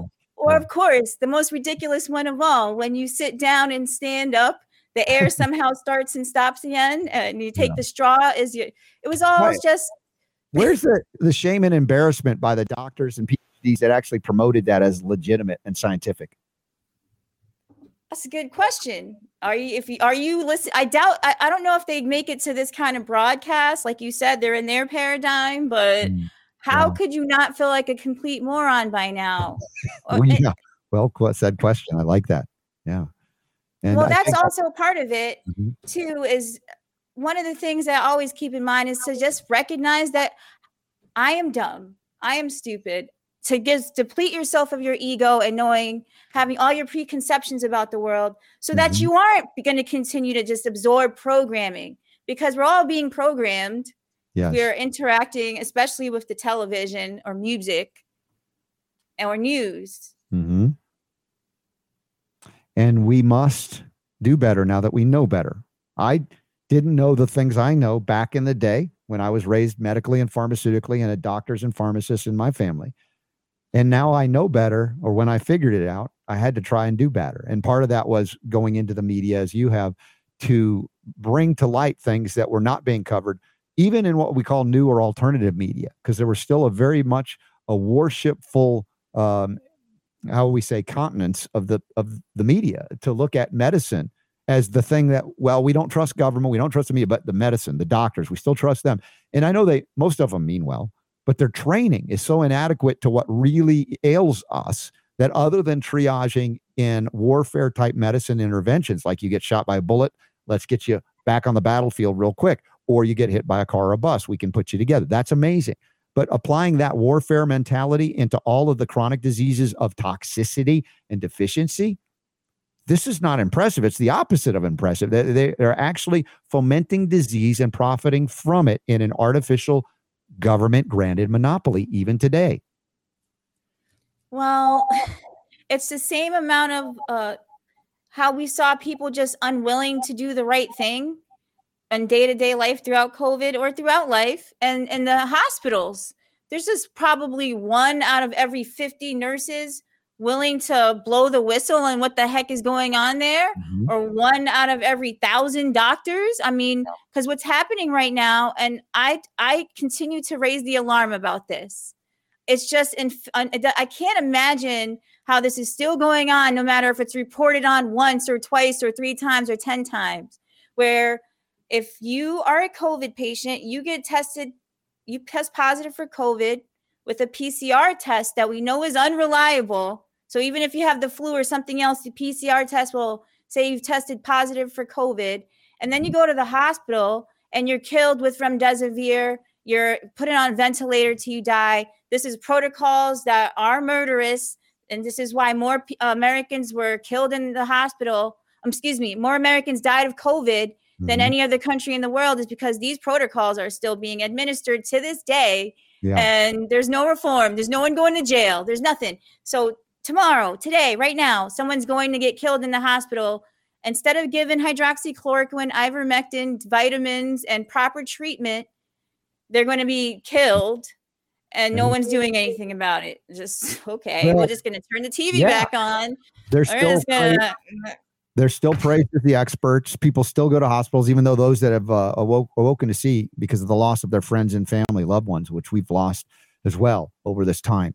Um, now, those people don't want ever want to go to a hospital. I mean, they break their arm, they're like, I don't want to go to a hospital because they know what what's happening there, the killing fields that they become. So we have a wholesale shift and change in what we value in our country and our culture.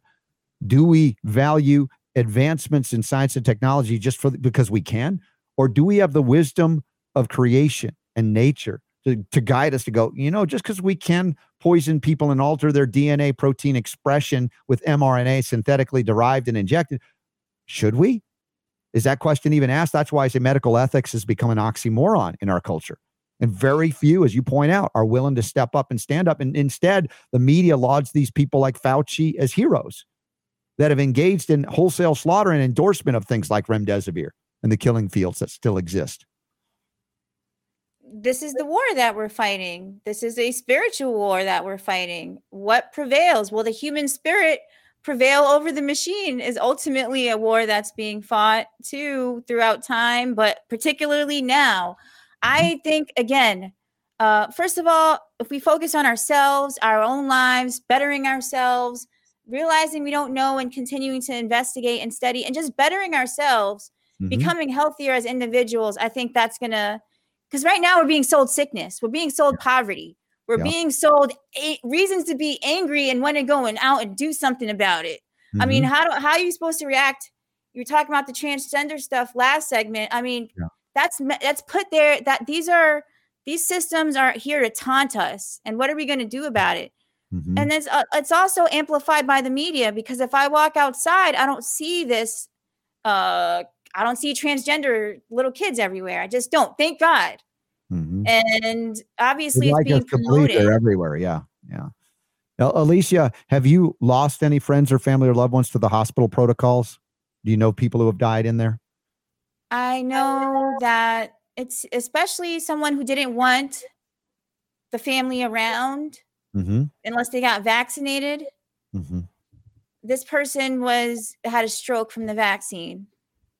Luckily, my friend, your question was, were they vaccinated? Do I know people who've gotten vaccinated? No, you know, and that's part that's part of the question, Alicia. But also, you know, like I've had friends that went into the hospitals and died of the hospital protocols that killed them, remdesivir, for instance.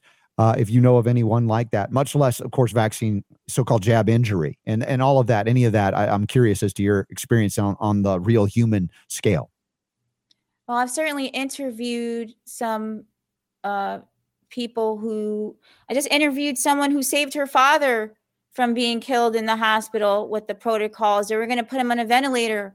One good doctor decided to help him when everyone was just and, and, and the family fighting and advocating for him not to be put on this ventilator and not so that that that was i just interviewed this person yesterday that'll be on my show later this week mm-hmm. um thankfully i don't know anyone that's died in the hospital from these protocols but i've i've interviewed many people around the country i've interviewed a physician assistant scott miller in mm-hmm. washington in washington he has been helping COVID patients, rescuing COVID patients from the hospital mm-hmm. uh, by giving them ivermectin smoothies. And he got his medical license revoked. Wow. Yeah. And the, and the, the medical board wants him to go to the psych ward now Just for saying that masks don't shouldn't be children shouldn't be masked. Yeah, re, re, they got to reprogram them, right? It's like uh, they they think you're in a cult when they're the ones actually in the cult. How about on a personal level? Did you have any friends or family members that canceled you over the course of this because of what you saw and what you re- and how you reported and how you believed about what was going on? I've had friends and family members cancel me since I realized I'm, I'm saying not a de- Democrats are no good.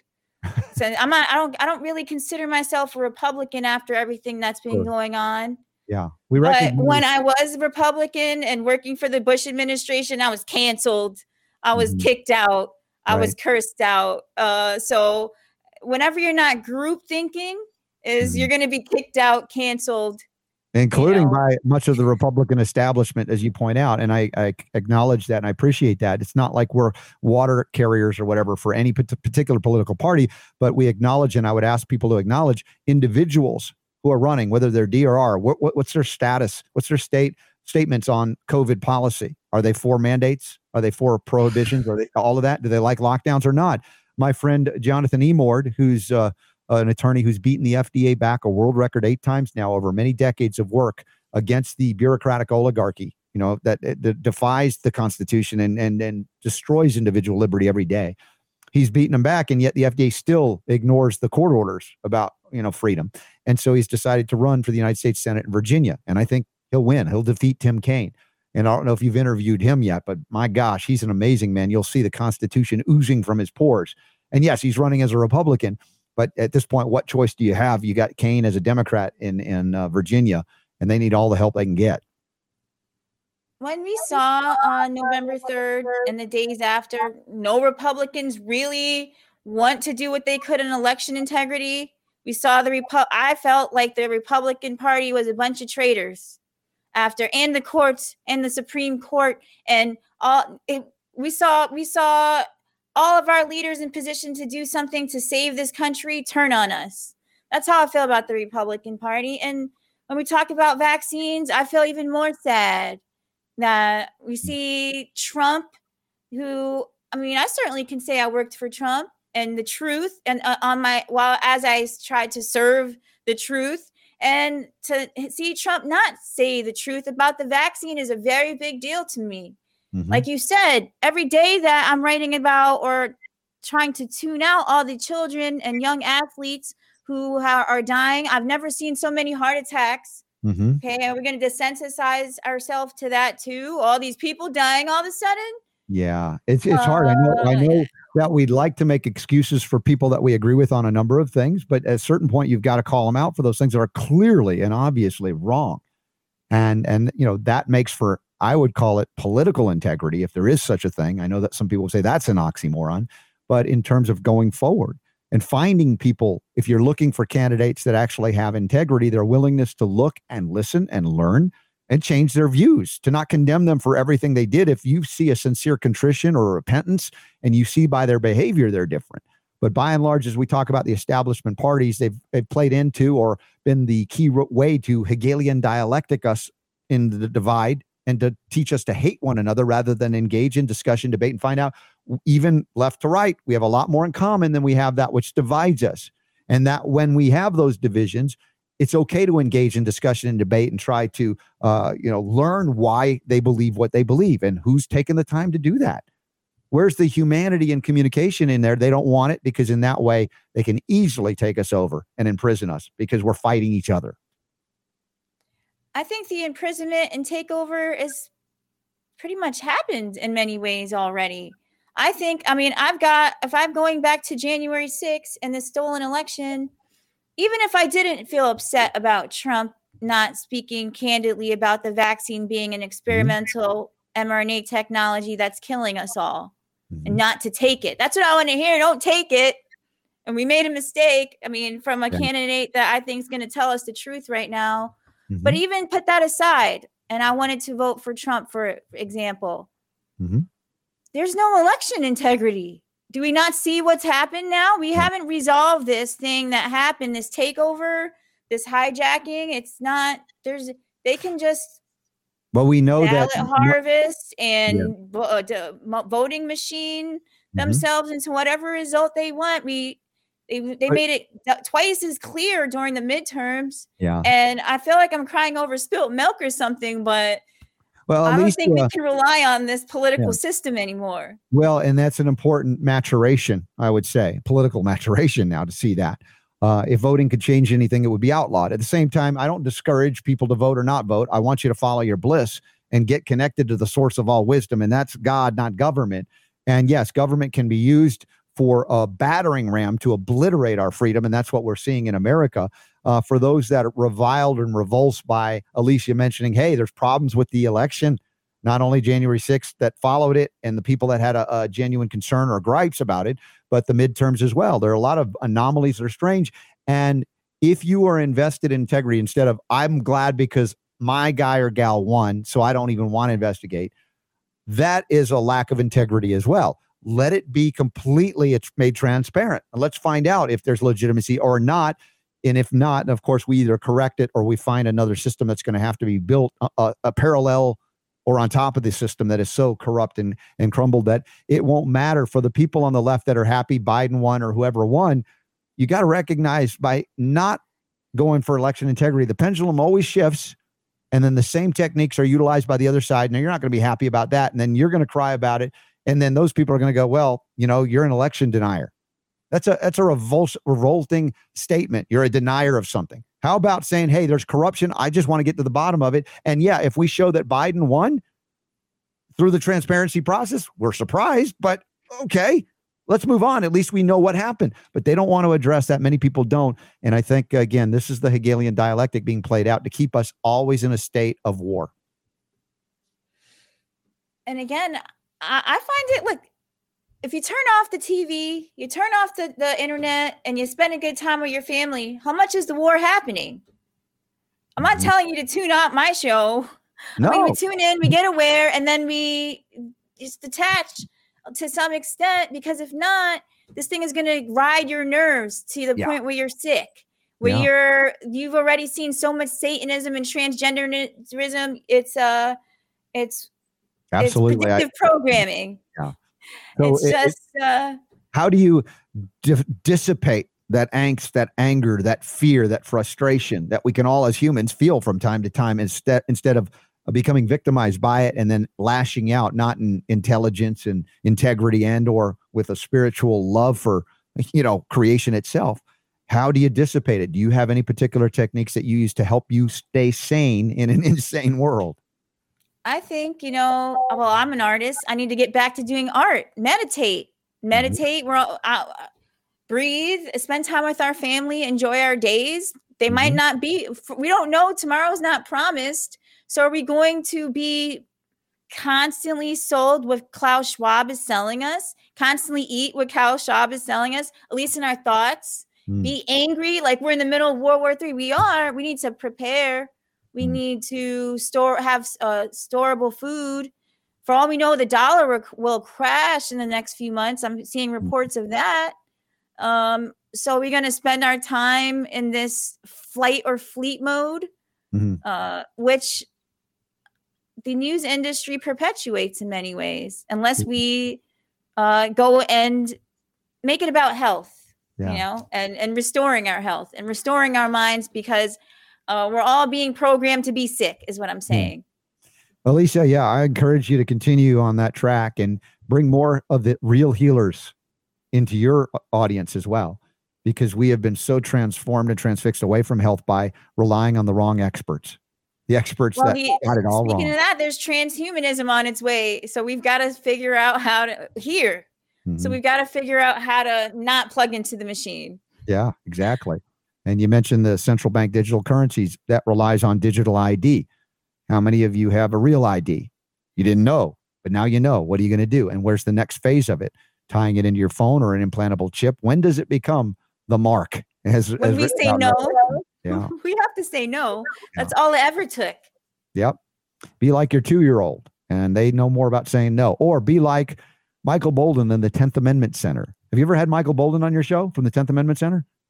I don't think so. Holy tamale, the 10th Amendment, the power of no, you know, nullify them. Exactly. These are the kinds of things we can do. And you're part of the resolution, if you will, by bringing these things into uh, an intellectual arena for discussion, persuasion, coercion, not in a, uh, you know, a, a, a negative context. I say that, but to um, persuade through the intellect, as well as share your story from the heart, your spiritual Well, journey as well. Well, depression is on the rise in this country, right? Mhm. During the pandemic, I just actually wrote a quick report about how our mental health data is being sold for pennies. Um, so, but depression's on the rise, everything's on the rise, and it's intentionally designed for for us to be sick and weak and tired and poor. Mhm. Uh, this agenda. If we're focusing, I, I guess I'm repeating myself. Um, but we're focusing on this agenda, we're we are facilitating this agenda to some extent through Mhm. our thoughts being energy. Yep. And here is uh, the show. If you haven't learned about Alicia Powe, she's uh, pretty cool. I'd have to say. I'm enjoying my my discussion with you, Alicia. I thank you for coming on today. And you have redvoicemedia.com. How often is your show on? How do people tune in? Uh, well, I think I post about four episodes a week Mhm. most of the time on the weekdays. Um, kind of sporadically post. Uh, Sometimes I'll be on the field. I was at the Proud Boys trial, like I said, which I will resume covering next week. Uh, so redvoicemedia.com slash Alicia. Mhm. Uh, you can support uh, Red Voice Media for a dollar. We pr- produce premium content there, and I'm on the Gateway Pundit. Mhm. Um, yes, we have that linked up as well in the show notes today at robertscottbell.com. Y'all check it out. And I have had on. a few days off, and Mhm. um, that's what brings this conversation to today. You know, when you when you stop and tune out for a little bit, and you look back in, it's so much fray and chatter, and uh, yeah. a little bit of an illusion. Yep, absolutely amazing. To break through the illusion takes practice, though. To see the language of the matrix, medical or otherwise, it takes practice. It doesn't happen often all at once. Although there are traumatic events that wake people up suddenly, and that's uh, some of them are t- so shocked they don't survive that. Others have now come on board and see that it isn't so much about right versus left; it's us versus them, and the them are the globalist, collectivist, Marxists that want to own and control everything that we do prohibit us from doing the things that we are here by God to do and force us to do the things that we believe and perceive and I perceive to be ungodly. I shall not participate in that. And I'm not going to use the power of government to, to force you to do stuff or stop you other than violating the right to life, liberty, and property of others. I mean, that's where your rights end, where mine begin. Pretty basic stuff. I mean, you can teach kids about this and they'll go, oh, yeah, I get that. But apparently, our people in government and the global governor people, they don't want you to get that. that's true. Uh, well, they again look we can do a lot better job of just our job is to keep stay informed and uh enjoy our times with our families while we have time yeah. here robert. time, time for um, joy and celebration. i've been covering covid ad infinitum and you say no. they who's they? Mm. who are they? Who are the globalists? Why is there this evil religion that they're attacking our humanity with? I mean you can there's a lot lot to investigate with all of this. Oh yeah, we're not going to run out of things to do or say, Alicia. You, you, good that you took a little rest, but yes, find time to celebrate, to have joy, and help inspire joy in others in the midst of all of this. And I appreciate you doing that, Alicia. Thank you for being on the show today. Thank you. Yeah, Alicia Powe, check her out. And uh, there are bright lights out there in the media doing wonderful work and learning, as we all are, as we go. It's quite shocking some of the times. How many of you have been shocked at one time or a million times in this lifetime to go, oh my gosh, I can't believe that's real? That, that really happened? And this is why it's happening? It's fascinating when you start linking cause and effect together. And uh, part of my rebellion, if you can call it that, was the teaching of history as I learned it in government indoctrination centers, public schools, is that they disconnected you from why things happen and how they were connected to other events. It was just dates, times, and places. And as long as we don't explore cause and effect in any of all of these things, we are subject to the control of those who erase and rewrite history to their own benefit. And that includes some of the ugliest uh, things in history. You know, people are trying to erase and, and, and, and disallow you even from talking about or even challenging certain aspects of history. We must be able to engage intellectually and go back and learn context in order to correct what has gone wrong. Is it's not just about prayer, although I do believe in the power of prayer. You know that. But we are asked to do more than just pray. We must, where we have genuine control over our environment, our sphere of influence, to do better now that we know better. All right, Super Don, how's uh, Grandpa Super Don? Any uh, dirty diapers that I need to know about? Is everything okay? Maybe that's why the, the None. blurriness is happening. There's dirty diapers smeared on. Is it camera. still happening? A little bit. It's not crystal clear on my end. I don't now, know why. I don't know why. I'm yeah, it's sure what's going on. Clear as what it once was, and I don't know if it's a, a processing issue. You know, we talked about the um the video. What do they call that card or something? Yeah, was, no, I mean that's that's not. What I mean, I'm looking at it now. It okay. should not be well. Google, you know, I am using Google Chrome to do this versus Firefox. One change that I did make. Yeah. Um, well, we don't have don't to solve that, that, right now, but I'm just glad you're yeah. upright and and you know the the, the grandbabies are, are resting or sleep or playing. What's happening? Yeah, they're they're playing in the in the other room. mama mama just got here on her lunch break, so we're good. Okay, excellent. Well, Laura, so anyway, Alicia was fun. We had some great conversation today. I hope everybody's enjoyed that. We got a little bit more time before uh, maybe an abbreviated uh, bonus round heading into the weekend because I've got to prepare. I've got to pack. I got to get ready to head to LA for the Jonathan E. Mort event and be prepared as well from that event, or actually from LA where I'll be to uh, do the uh, Health Freedom Expo virtual version. I hope everybody's going to participate in that. And if you are in the LA area, please come see us in Glendale, uh, emord4va.com, and you can see the events coming up. And also, I'm looking forward to being in Phoenix, Scottsdale, March the 6th. So if you can make it to that event, there are a bunch more that I'll be at, and there'll be a tour in Virginia, three city tour, I think later in March. I'll let you know more as I get a confirmation of the details there. But stay in touch and please support our friend Jonathan Emord as well as uh, speaking your truth, sharing your story, and taking time to listen to people and learning about their story too. It mm-hmm. changes everything. It changes everything. Oh, what happened? I got uh, the. It's funny. Um, I'm looking at what you just said, and suddenly it came through my computer speakers instead of uh, my audio uh, headphones. It's a weird really? glitch. Yeah, I can okay. hear you fine without my headphones. It's weird. It's just going out through the computer. Hopefully, it won't feedback on us.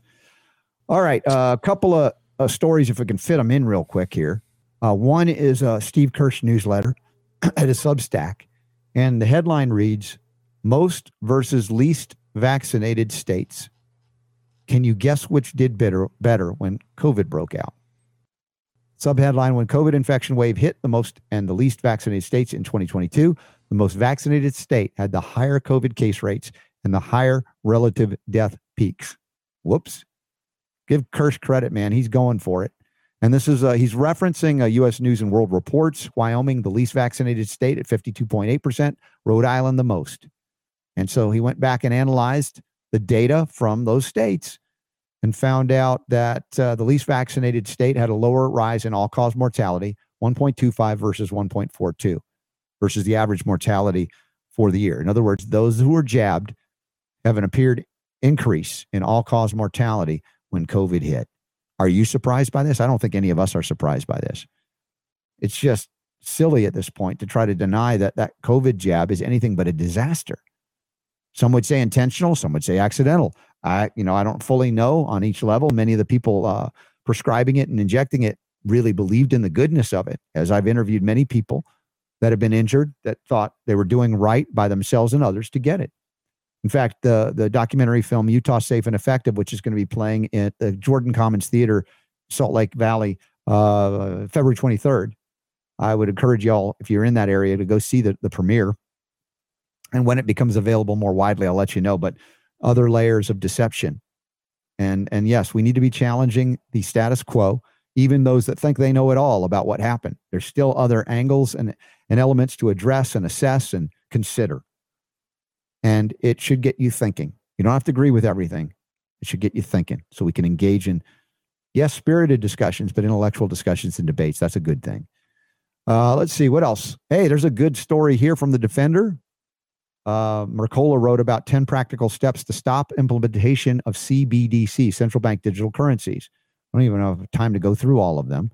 Is there a, a one to 10 step method that I could spotlight here, or is it 10 actions? Yeah, all right. Let's go through that real quick just to plant some seeds for you to consider. One, number one on the list is use cash. Catherine Austin, Fitts talks about that. I still haven't had her on this show. I want to get her on the show. Kevin, if you're listening, Catherine Austin Fitts, please, uh, if we can, if we can get her on, and uh, use cash. But even cash may not va- last in value, so consider using gold backs or junk silver, something, anything that is not reliant on the central banks, whether the currency is currently digital or not. So, yes, use cash. Embrace analog, like reduce digital interfaces as much as possible. Do business with people you trust and know. Apologies if this is coming out blurry visually, but if you can always click the link at robertscottbell.com, the show notes. This is an article out of the Defender. Uh, choose a small local bank. I wish there were banks that were not connected to the Federal Reserve System, but hey, it's a step. It's a step. The Solari report even has a template letter you can use to inform your bankers about downsides of central bank digital currency. Finance friends, not enemies. Finance your local farmer, right? If you're in the in the capacity to do so, keep it local. Ask state officials to support financial freedom. Fitts recommends asking your state legislators to start a sovereign state bank. Wow, that's an interesting thought, huh? State level banking. Seven, hold the New York Fed accountable. Uh, I will, I'll leave it at that. You guys go further. Eight, tell the U.S. to leave the WHO. Tell the WHO to take a hike. W uh, World Health Organization, all engaged in poison and collectivism. Reject taxation without representation.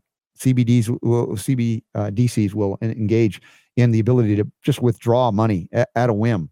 No innocent or guilt. It doesn't matter. It's just like we have access to everything. We'll tell you what we'll let you keep depending on your behavior, including whether you're willing to get future COVID or other mRNA jabs. 10th listed in this article uh, share your knowledge with friends and family, speak your story, share your story. And speaking of 10, join the 10th Amendment Center, 10thamendmentcenter.com as well.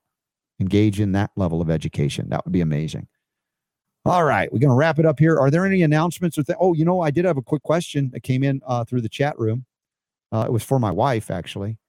Let's see, JO 5531. Hi, Robert. How many energy bits does your wife take? And so I texted her while we were on the air. And here's what she said. Let me pull this in front of my eyes here. Uh, she says, and she's the energy bits here I'm holding up right now. Okay. This is the, the spirulina and the chlorella we get from energybits.com. You can use the code RSB20. This is the thing that's been giving her energy. Nothing else she changed when she started taking these. Boom. She's like, end of the day, I'm I got more energy. This is awesome. So she said this just two of each. I see benefits from only that. One morning, one with dinner of each. So one spirulina, one chlorella with each meal. Now, I, we were pounding these things at the event. I was doing handfuls of them, but I'm like, honey, are you saying that's all real? I, I actually texted her back, said that's all real because I don't know. I don't watch her all the time, what she's taking. I know she gives me some at night, whatever. She says, yes, I'm happy to take more, but that's my habit right now. So, folks, this is power packed energy, these energy bits. If you haven't tried them, take advantage of the offer RSB20. Go to energybits.com and see if it works anywhere close to how it's working for my wife. Now, you might need to take more if you don't have as good a diet. I don't know. But we'll talk more about that in the coming shows, future. So, looking forward to seeing y'all tomorrow, Saturday, 7 p.m., Glendale, California. Shout out to Chris and Lourdes Lavoie, who are going to be there, and some of my other friends. I think that, uh, yeah, no, I'll, I'll, be surprised by some of the folks that are coming. Allison's coming up, and others. Uh, maybe even Cordy, uh, Dr. Cordy will will join us. Cordy Williams, that'd be amazing. So, looking forward to that and a whole lot more. Thanks for sharing the show we we don't reach you if you don't share it because there are a lot of obstacles people want to shadow ban or suppress this information because you know it's not engaged in the dialectic the way even some of these new media shows are so thanks for being here. I actually do feel better. I started out not feeling great today and i thank uh, both laura aboli and alicia uh, powe as well as super don grandpa super don. So back in 60 seconds for those of you listening or watching live a blip if you're listening on the podcast to the bonus round coming up because the power to heal is yours.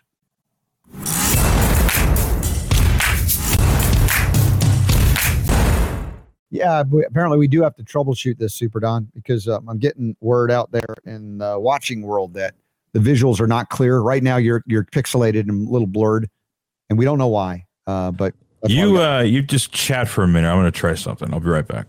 Okay. All right. So let's see what else is in the chat room. Shout out to our friend Dawn. You know who you are. Thank you. Leslie, today has been a fantastical Friday show. Leslie, you're awesome. We love you and appreciate your podcast on the Robert Scott Bell Podcast Network. Stay at home mom or stay at home mom. And of course, uh, Ula and Mark Tinsley with the preacher and the Polish girl and uh, all kinds of good stuff we're getting out into the world. Thank you for that. Uh, let's see what else we got here. I'm going to check out the other chat room, our personal chat room, see who's there. So yeah, I was I was shocked. You know, my wife said, "Oh yeah, I'm only taking one or two a, two a day of each one." I'm like, "Wow," but I can't argue with her results. If you want to call that placebo, I don't know, but she's not a placebo kind of gal.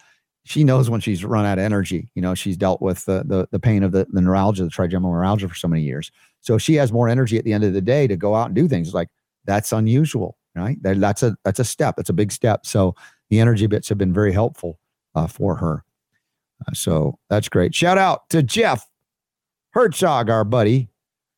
Uh, we're never shadow banned on Radio America USA. Thanks to Jeff. That is true, Jeff, and I appreciate you as much as we can from a distance, not being where you are. If I remember, are you you're in the Philly Philadelphia area, hopefully far enough away from what's going on at uh, Palestine, East Palestine, Ohio. I know my friends in Pittsburgh are too close for comfort, as far as I'm concerned, but they're going to counteract it with all the nutritional frontiers liver support they can. In addition, as I talked about, other things that can be done. Uh, so thank you, Jeff, for being here and supporting us. I appreciate that very, very much. That's also one of the linked uh, broadcast outlets when you go to the uh, listen link, robertscottbell.com slash listen. You can see all of the links for where you can catch the show live and later.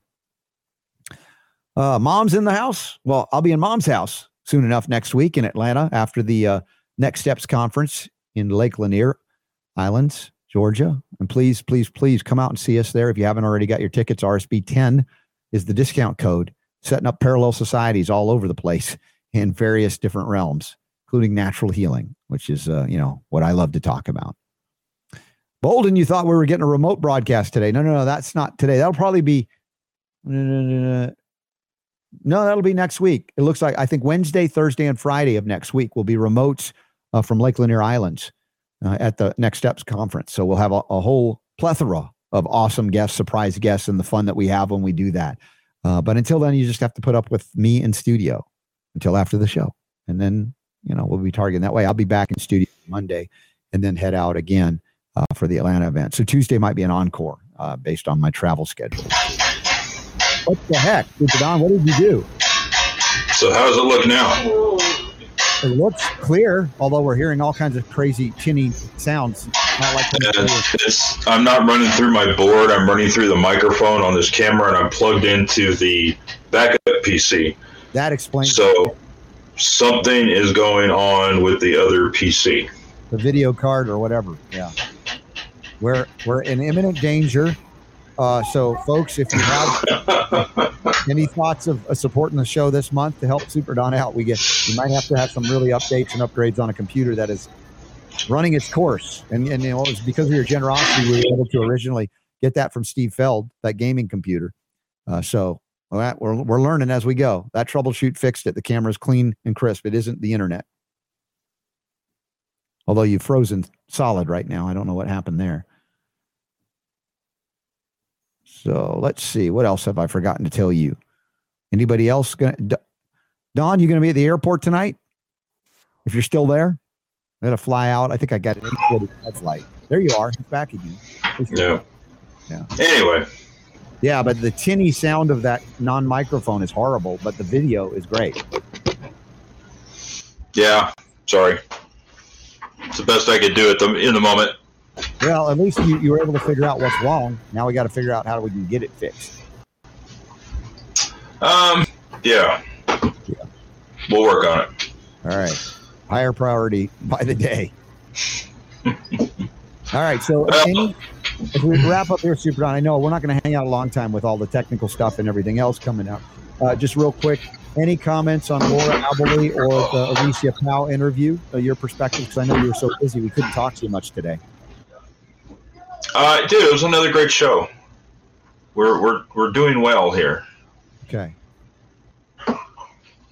Um, I just realized though that being connected over here on this computer, I don't have access to all of my stuff. Let me Uh-oh. see. If, let me see. Hold on. Let me see what I got in the video storage. Oh, you know, what? technically, I, I should be able to play the uh, The outro. outro. I've got something loaded there. Okay.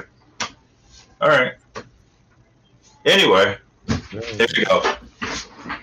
Good times. All right. Well, I'll have something to work on over the weekend. Yes. Well, thank you uh, for all that you do, Super D, and all those of you support us. And again, if it's just sharing the show, God bless you. Thank you. Uh, I look forward to seeing many of you, my friends that are in the LA Basin this weekend.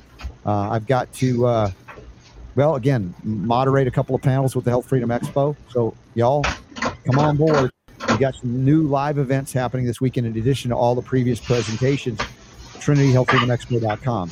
And with that, Super Don, unless there's anything else, I think we'll pause and I'll finish packing and get ready for the travel trip.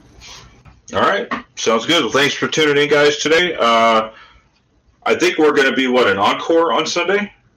Sounds like it based on what my Okay. schedule is. All right. And then uh, back on Monday. Back live Monday in studio. Thank you guys for being here. God bless you. Appreciate you.